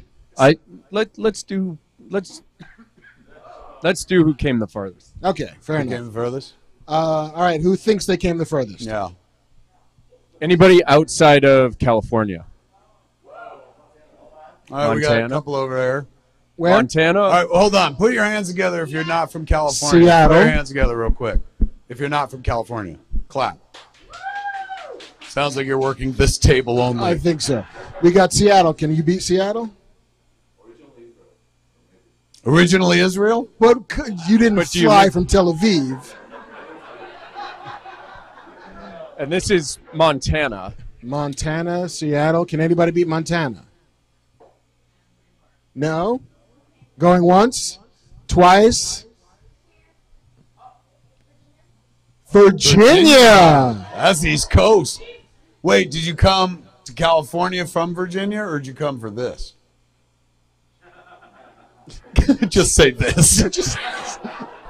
um, really? boyfriend Virginia? What part of here. Virginia? Virginia Beach? Virginia Beach. All right. I mean, that's far, man. I think that wins That's East unless we got somebody international. Anybody beating Virginia? Virginia going once. Virginia going twice. Sold! Virginia, well done. You guys win a Bat- Aztec Batman. So close. I mean, Virginia's not close to Seattle, but you were this close. Um, all right, how do we give away the rest of this shit? I don't know. You throw it. Yeah. Uh, who has who saw the Flash in theaters? Who saw the Flash two times in the theater? Who saw the Flash three times in the theater? Fucking A, man. So did I. Wait, I could win. Who saw it? So there's two of you. How many times did you see it? Five. What do you have? Do you want the Flash? Poster? Hold on, hold on. You've seen it five times? Come up and defend this movie. That's how you win the giant Flash Yes. poster. Five times. You must have seen something people All right. didn't. As a as a big um, fan of yourself, Thank you. and Jon Schnepp, you know Jon Schnepp. I watch Death of Superman Lives all the time. Yeah, The Thanagarian snare beast came to life it did. on film. It did. And Nick love- Cage was not happy about it, Yeah. but it did. I- and I love that moment. I love every little Easter egg, even though obviously the CGI has issues. But I just So they said. I love what they tried to do. Yeah. Fair. What was your favorite part? Uh, just the scene, yeah, the scene where we saw all the DC characters, even in their shitty forms, but saw, you know, all the history of DC. I loved it. Um, and if you had this, would you sell it on eBay? It's it's going on a wall. This would go up on your wall proudly. Are you Yes. serious? Don't. It's going to be expensive, Yeah. man. I've framed giant posters before, and when they present the bill, I'm like, why did I fucking do that? Put it on the More ceiling. tax would have On the cheap. ceiling over your bed. That's right.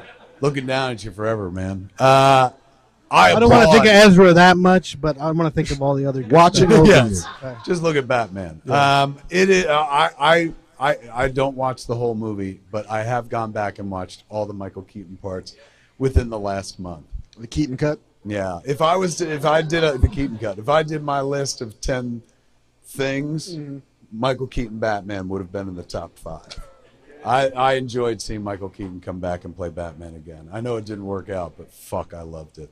Um, it's gonna work out for you. You win the poster. Give it up. Thank you so much. Excellent job. If you need rubber bands, there's some rubber Yeah, bands. there's a couple rubber bands we took off. Uh, we got Stormtrooper pop. How do we do this, Jason? Stormtrooper pop. Uh, you you'll mentioned take it.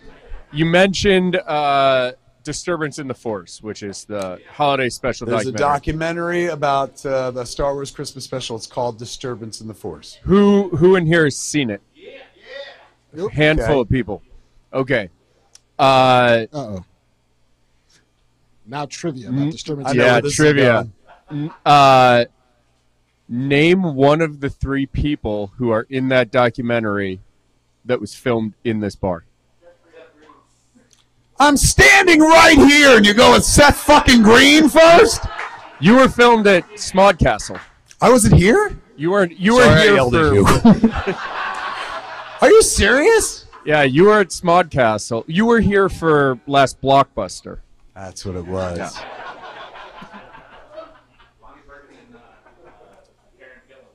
There Who? you go. He got all three. Taran Killam was here, and who was the other one? Bonnie Burton, who was. Uh, And I wasn't here. No. No. I feel like Nicholson in The Shining. I feel like I've always been here. Um, I- all right, so somebody just won. All right, the so pop. Jeff gets the. Give it up, man. Jeff won the pop. Kiehl's Ultimate Shave Collection, kids. Comes with invigorating uh, gel cleanser, brushless uh, shave cream, smoothing aftershave cream, and energizing non-greasy moisturizer, man. It's all for your asshole. Who wants that? Four things for shaving. Uh, clearly, uh, I mean, uh, it's anybody who shaves. For Kevin Conroy, you're you're look, you're a winner without winning, but take that. Give it up for Kev. He won that, man. This is a, a I guess a lanyard or a keychain, and it's got stormtroopers on it. Who likes stormtroopers? Bang. It's got very like it's the jerk. Like I'm not going anywhere without my lanyard, without my cum towel, without this Funko Pop. And like he said, we come to the cum towel, kids. Here's the cum towel. Um, it's got a stormtrooper on it, um, and it's from the good folks at Panasonic, who I'm sure are like, please don't call it a cum towel. Who's the youngest person in the bar? What a there you go. you self-serving motherfucker. hey, new fan to the show. I hear you like stormtroopers. He wants it. I don't need it. Merry I Christmas, don't, Marc. Oh, thank you. I don't, I don't have that kind of stamina anymore.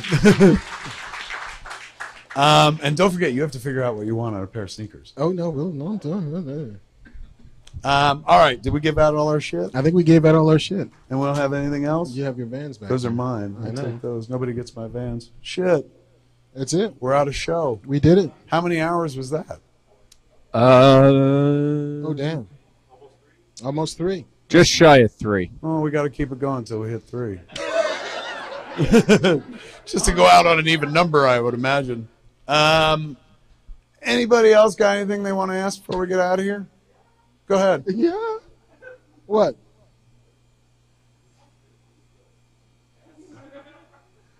You're you're eating airwaves.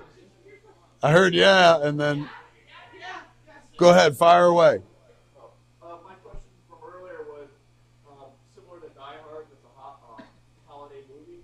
Lots of people like to debate whether or not it's a Christmas movie. Yes. Uh, what um, sci-fi or comic book story would you set during a holiday? What holiday would that be? Um, uh, in the spirit of how Die Hard is considered by most to be a holiday or Christmas movie and stuff, what holiday would we choose to do?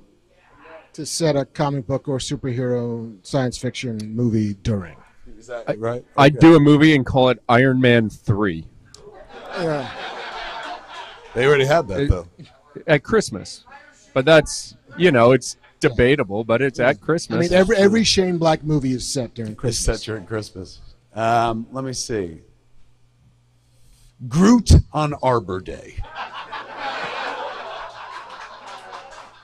Nice. Um, Sergeant Rock on Veterans Day. Ooh, nice, nice. Uh, Not as nice as Groot, but I mean, nice. no, it's really good. It's really good. Um, all right. Well, there you go. we did it. Look at that. Go ahead.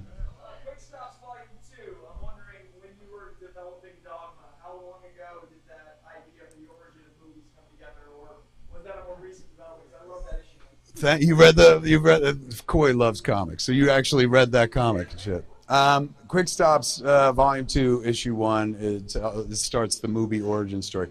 I thought of that like I started writing it uh, like a year and a half ago or something like that, um, because I'd finished like the 4:30 movie, and the 4:30 movie was so squeaky clean. I was like, I gotta fucking dirty it up.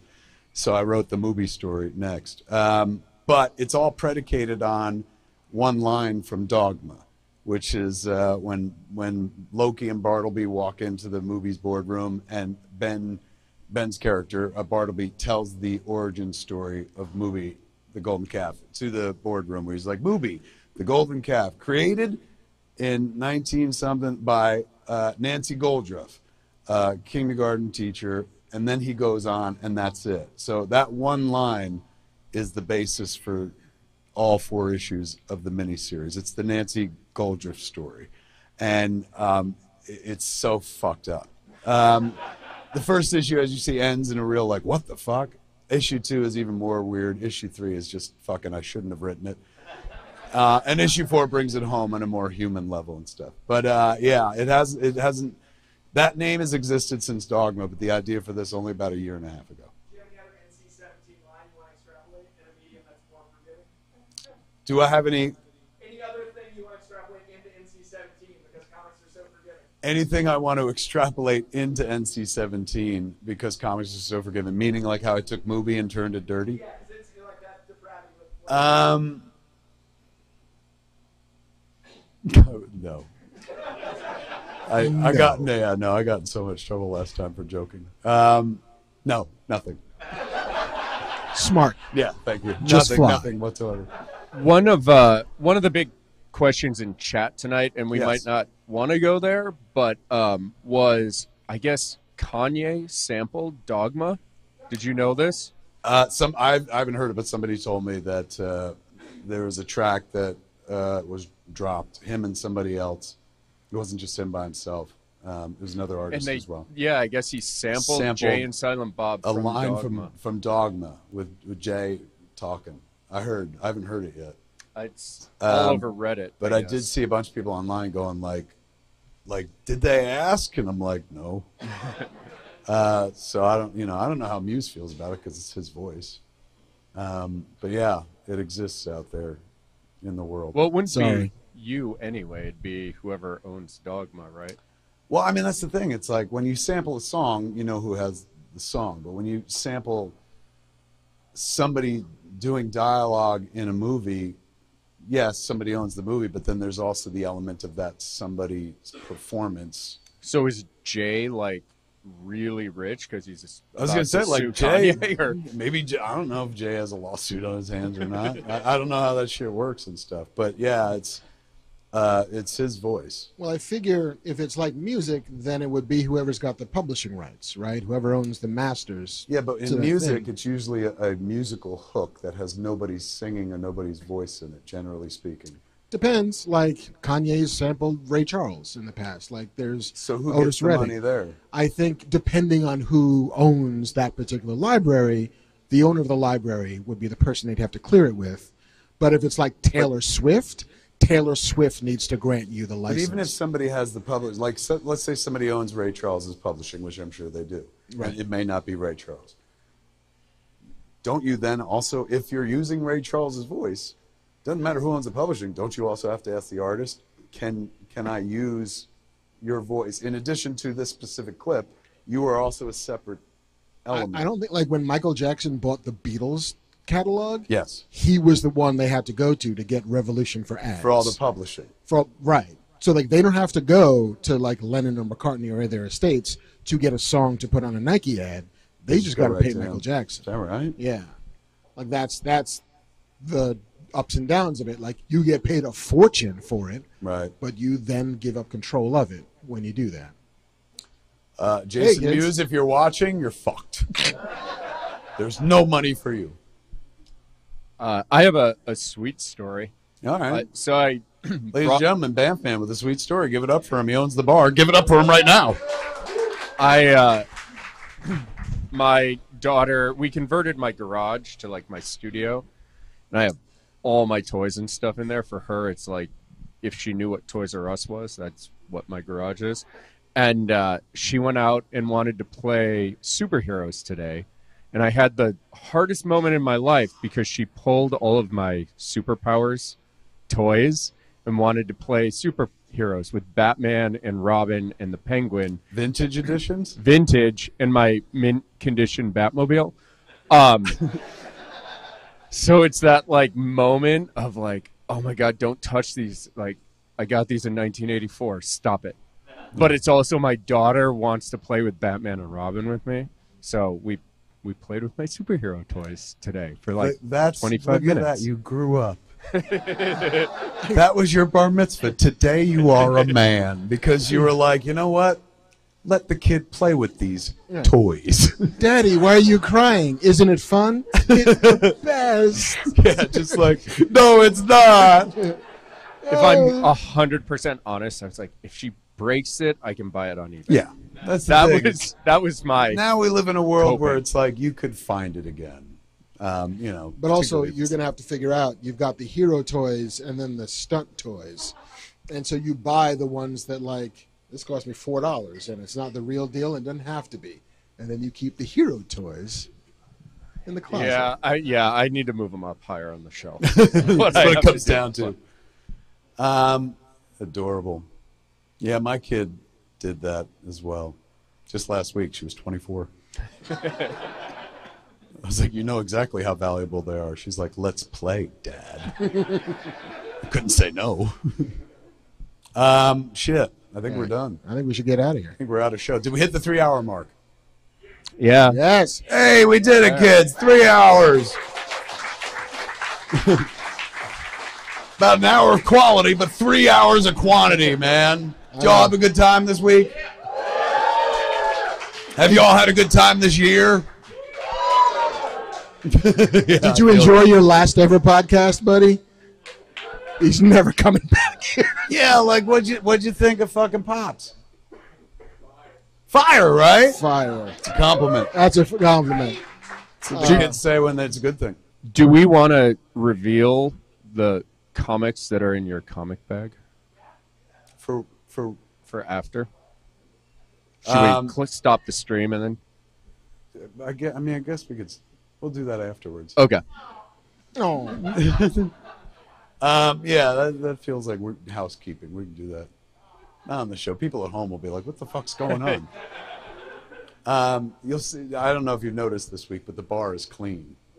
Generally, the bar is always filled with shit that we have to sign. We don't have to, but we do and stuff. And we all made a collective decision that we should really concentrate on the show. So that's what we did. Um, and I got to say, like, You feel all right? yeah, it was helpful to not be like, uh huh, yes, what? You know, because you're signing shit. So, now, yeah. only if we could stop reading the chat. I mean, that's the thing. When he was like, when he mentioned chat, I was like, oh my god! Like I normally, like when we do the home shows, I'm riding chat, but I didn't even think. How was chat tonight?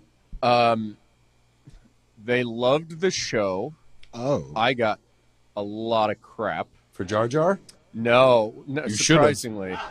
Uh,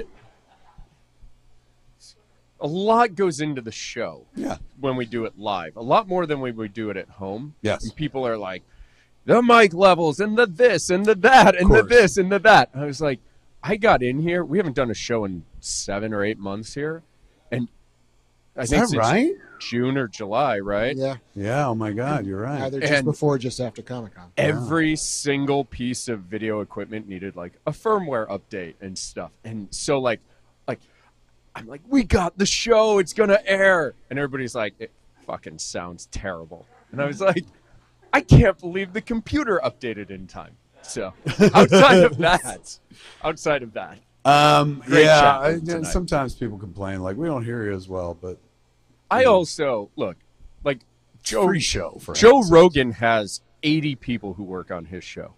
We have like me and Andrew. So like I kind of like the home feeling of the show. You know, I always when I th- think of you, I think of Joe Rogan too. I just, Guys are the Ke- same, same, just the same podcast. Ke- Kevin's now on my naughty list for comparing me to Joe Rogan. Um, shit, I, I feel I feel like we're stalling. We we hit the three. We, the clock ticked over. I know. I guess we gotta It's- go. we're and about to be shit. pumpkins again. Um, folks, uh, thank you at home. Thank you everybody here in the room, man. We made it another year with Fatman Beyond. Absolutely. It's never guaranteed. It's never guaranteed that it's, never- another year. No, and honestly, like it's it's really uh, special. I've talked about liking the show so much, but uh, what happens is you get a sense of object permanence uh, when you do a lot of things, and you're like, oh, this will go on forever, and they don't. Everything has its time, and you know there are things that I don't get to do anymore. Case in point, like and I'm, I'm not, I don't miss it. And I'm, I, when it was over, I was glad it was over because I'd done it a lot. But for five years, I interviewed people for IMDb at Sundance and at San Diego Comic Con, and um, I don't like miss it. I'm not like, oh, I wish I could do that again. But re- lately, I've been like, oh, that that's a whole era that's happened and done, and I won't go down that path probably ever again and stuff. But like, how special it was and stuff. This is I don't take this show for granted. As much as I enjoy it, I don't feel like this will go on forever. This will always be there because I now have so many examples in my life of things that I thought would go on forever that fucking didn't. And so now I appreciate them so much more while they're happening because you never know how long they're going to happen. This show makes me so happy. Doing it, whether we do it home, whether we do it here, whether we do it at Smod Castle.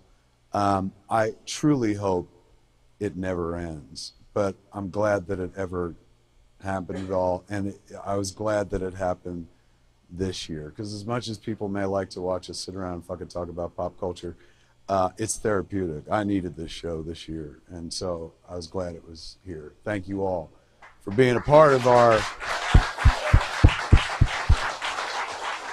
our our dream of fucking talking about shit we have nothing to do with. Um, We could do it on a Zoom. We could do it in the room. We could do it in a coat. We could do it on a boat. fucking a. And we will do it on a boat in like two months. Excellent fucking point. Oh my God, what a hell of a segue. Uh, ladies and gentlemen, in February, are you looking for a Christmas gift for some fucking Kevin Smith fan? You're like, what do I get him? G- uh, go on the cruise, man. Jay and Silent Bob's Cruise Askew. Me and Marc are going to be on it, doing Fatman uh, Beyond there. Me and Ralph doing Hollywood Babylon. Me and Jay doing Jay and Silent Bob Get Old. Me and Andy doing uh, Education. Me and Jen doing Plus One. Uh, plus, we've got uh, uh, uh, Brian O'Halloran, Jeff Anderson, Jason Lee, Ethan Suplee, me and Mewes, a whole bunch of cats. Going to be on Jay and Silent Bob's Cruise Askew. Leaves from Miami, goes to Bahamas three days. You go, you come back. It's 3,000 of us. I think we're at 80 or 85% sold at this point or something. To be a good fucking time. That's like right around the bend. Uh, so you can watch me and Marc do this on the high seas. We probably won't be streaming that episode because we'll be in international waters and shit which means we could have knife fights. Um, so you'll miss the most exciting Fatman Beyond of all time. But uh, if you're into that sort of thing, kids, you want to join us on the high seas, go to Jay and Silent Bob's Cruise uh, dot com and join up and stuff. Well done. Well remembered. Learn Uh, from the master. Thank you. Uh, don't- Come on. I'm, I'm, I'm good. I'm, I wouldn't I wouldn't say I'm. Um, Own it. What? No, I was, I was, I was like, am I truly? And then I was like, nah, I'm, I'm, I'm good at it. Here, I, I'll tell you why I paused. I'm coming Because I to use a, the word master? No. Did I make it weird? no, but you just did now. that hadn't occurred to me. Oh my god.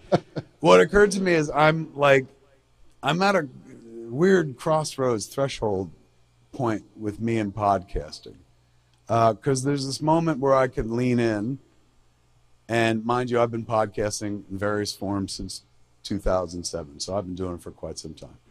Um, there's a part of me that's just like, maybe I've literally said everything there is for me to say. Because podcasting is a completely different world now. Um, this show is visual, um, but most of the stuff I have done historically has not been. It's just been audio. And, you know, I've been sitting there going, do I, like, is it time to step back? You know, like, if I recommit, it's like, okay, I'll interview all the same fucking people again, which I've been doing for years and years. Or maybe this is like, I, I've I've done it a bunch. Like this, we can keep doing, but like whether I start a new podcast or not, I I don't know. It's just something I've been thinking about lately. And I used to think I was very good at this, um, and sharp and and stuff like that. And and speaking on a regular basis and doing it in front of people and whatnot made me sharper. Um, I don't know that I have anything new to bring to the proceedings. Like when I started in podcasting, like nobody else was doing it and it was easy to do new things and I got to talk about shit I always wanted to talk about. And I spent years advocating for people to start podcasts. And they did. Everyone listened. And now the whole fucking world podcasts. And at that point, it's like, do I have anything to add? Now, when I started podcasting, it was never me going, what do I have to add? I just did it for the joy of like, what? I get to do this nobody will say no. I can just record whatever I want with whoever I want and stuff. But having done that since 2007, which means I've been doing it for 16 years at this point, maybe I've reached the end. Maybe I don't have anything to add to the medium, and people have picked up the ball and, and ran with it, and they're doing great with it. And maybe it's like, oh, I, I was there in the beginning, and now I should just kind of move on. So it's something literally that I've been thinking about for the last four or five weeks going like what, what am i going to do in the future about podcasting and when you were like i learned from the master. I was sitting there going like i, I don't think i'm that anymore. Like i don't and i'm not saying this for pity or anything like that. I just there comes a certain time when you realize that like oh i've burned my brightest in that area. Um, that's as good as it's ever going to get. Um, and that's okay. You know what I'm saying? So I've been thinking a lot lately about like not podcasting as much as I did. This I would always do because it's easy. He does most of the work. I just stand here and listen to fucking cool stories and stuff. But the other stuff, you know, where in the beginning I did it because it was like, holy shit, this is like keeping a massive diary. But I've been doing that for like 17 years and it went off the rails in terms of being about like my life. It involves so many other friends and like part of the joy of podcasting was being able to shine a light on people that I thought were fucking special and funny and people didn't necessarily know or something like that. And I've I'm like I've pretty much run out of people that I'm like, ladies and gentlemen, this motherfucker. Like I've introduced them all. And and so now I'm like, maybe it should maybe that's it. Like maybe I don't have to keep going, you know, and and and I enjoyed it while it lasted. Maybe it's time to push back from the table and, and be thankful it ever happened at all. So anyway, when you said, I'm so sorry. I've been going through a thing, and clearly it's been on my head and heart. And so when he said the thing, I was like, "Oh my God, it's it's striking at the core of, of who I am right now, and my existential crisis about fucking podcasting." What can I tell you a thing? Yes. Uh, when I said that you are, I learned at the feet of the master. I was referring to you as a salesman, not a podcaster.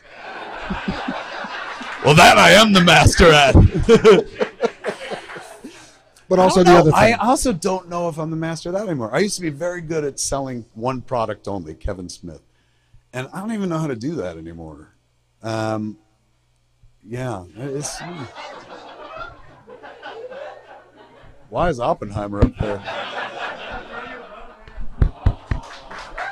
I, again, not sad. It's not like I'm depressed or anything. These are just honestly uh, what I've learned over the course of the last year and what I've learned over the course of podcasting since 2007 is the cheapest form of therapy there is. Always best to like bring shit out and fucking talk about it. Because now I'll go home when, when the show's over and I'll get a thousand opinions from a bunch of strangers. Most of them will be like, "Yes, stop, stop talking."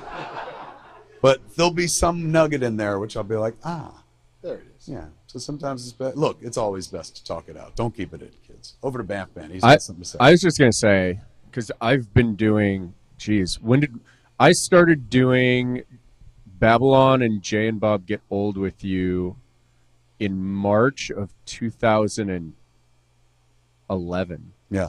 So, God, we've been doing this for 12 years. Yeah. Which is crazy. So now when I get asked to be on a podcast about a bar or about Star Wars or whatever, I'm like, how long do you need me on? And they're like, we'll do about 20 minutes. It's always two hours. Right. Because people are like, tell me about Jar Jar Binks. And then I stop talking like two hours later. I was like, Right. what's your next question? They're like, we're done. So But that's the reason to do it because in like in every other medium I work, it's all about brevity, right? It's all about like keep it fucking short, keep it tight, can't go on forever. Fucking has to have a beginning, middle, end, three acts, so forth and so on. Uh, when you're doing press, it's all about keeping it tight and shit. What I've always loved about podcasting is like there's no time limit here. Like just go as long as you fucking want. And clearly, we're going on hour four right now and shit. So I like that the freedom to just fucking express. And like you know, I was one of the other things I did in the course of the last week was I went over Shannen Doherty's house and did her podcast, and it was lovely to see the medium through her eyes. Again, I've been doing this since 2007 and shit. She is brand new to the medium, and she talked about. She's like, "This is better than fucking therapy." She's like, "I, I feel heard. I get to talk about things that like nobody ever asked me about and stuff." and that will always be like intriguing to me freedom to speak you know i've always held this theory that human beings need three things food fucking and to be heard and podcasting the root of that has always been to be heard.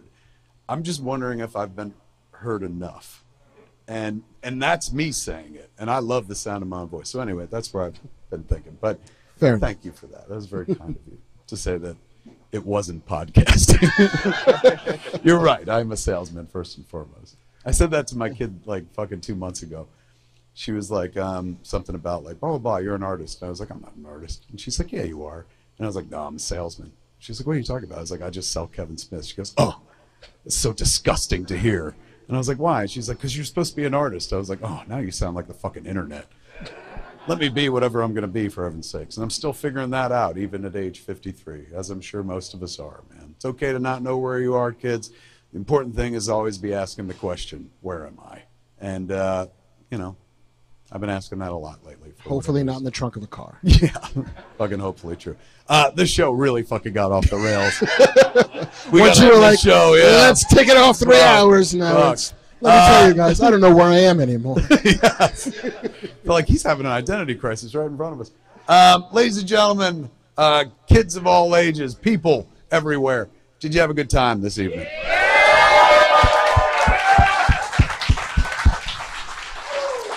Uh, thank you for being here, man. Uh, give it up for uh, the man without whom we don't get to do a show in a very cool looking bar. Look at this backdrop. Fucking, it's fantastic. Give it up for Bamf Man himself, JC.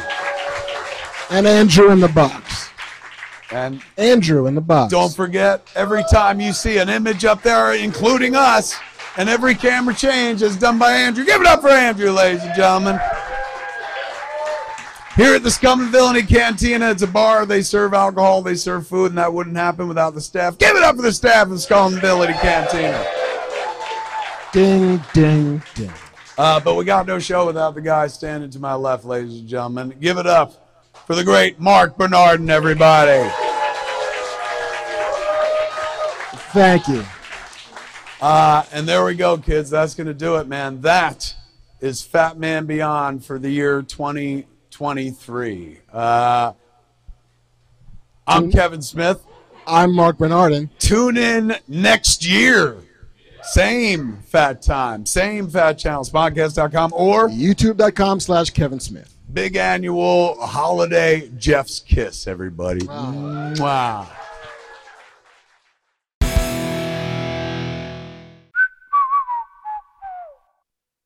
This has been a Smodco internet production. Sip, only at smodcast.com.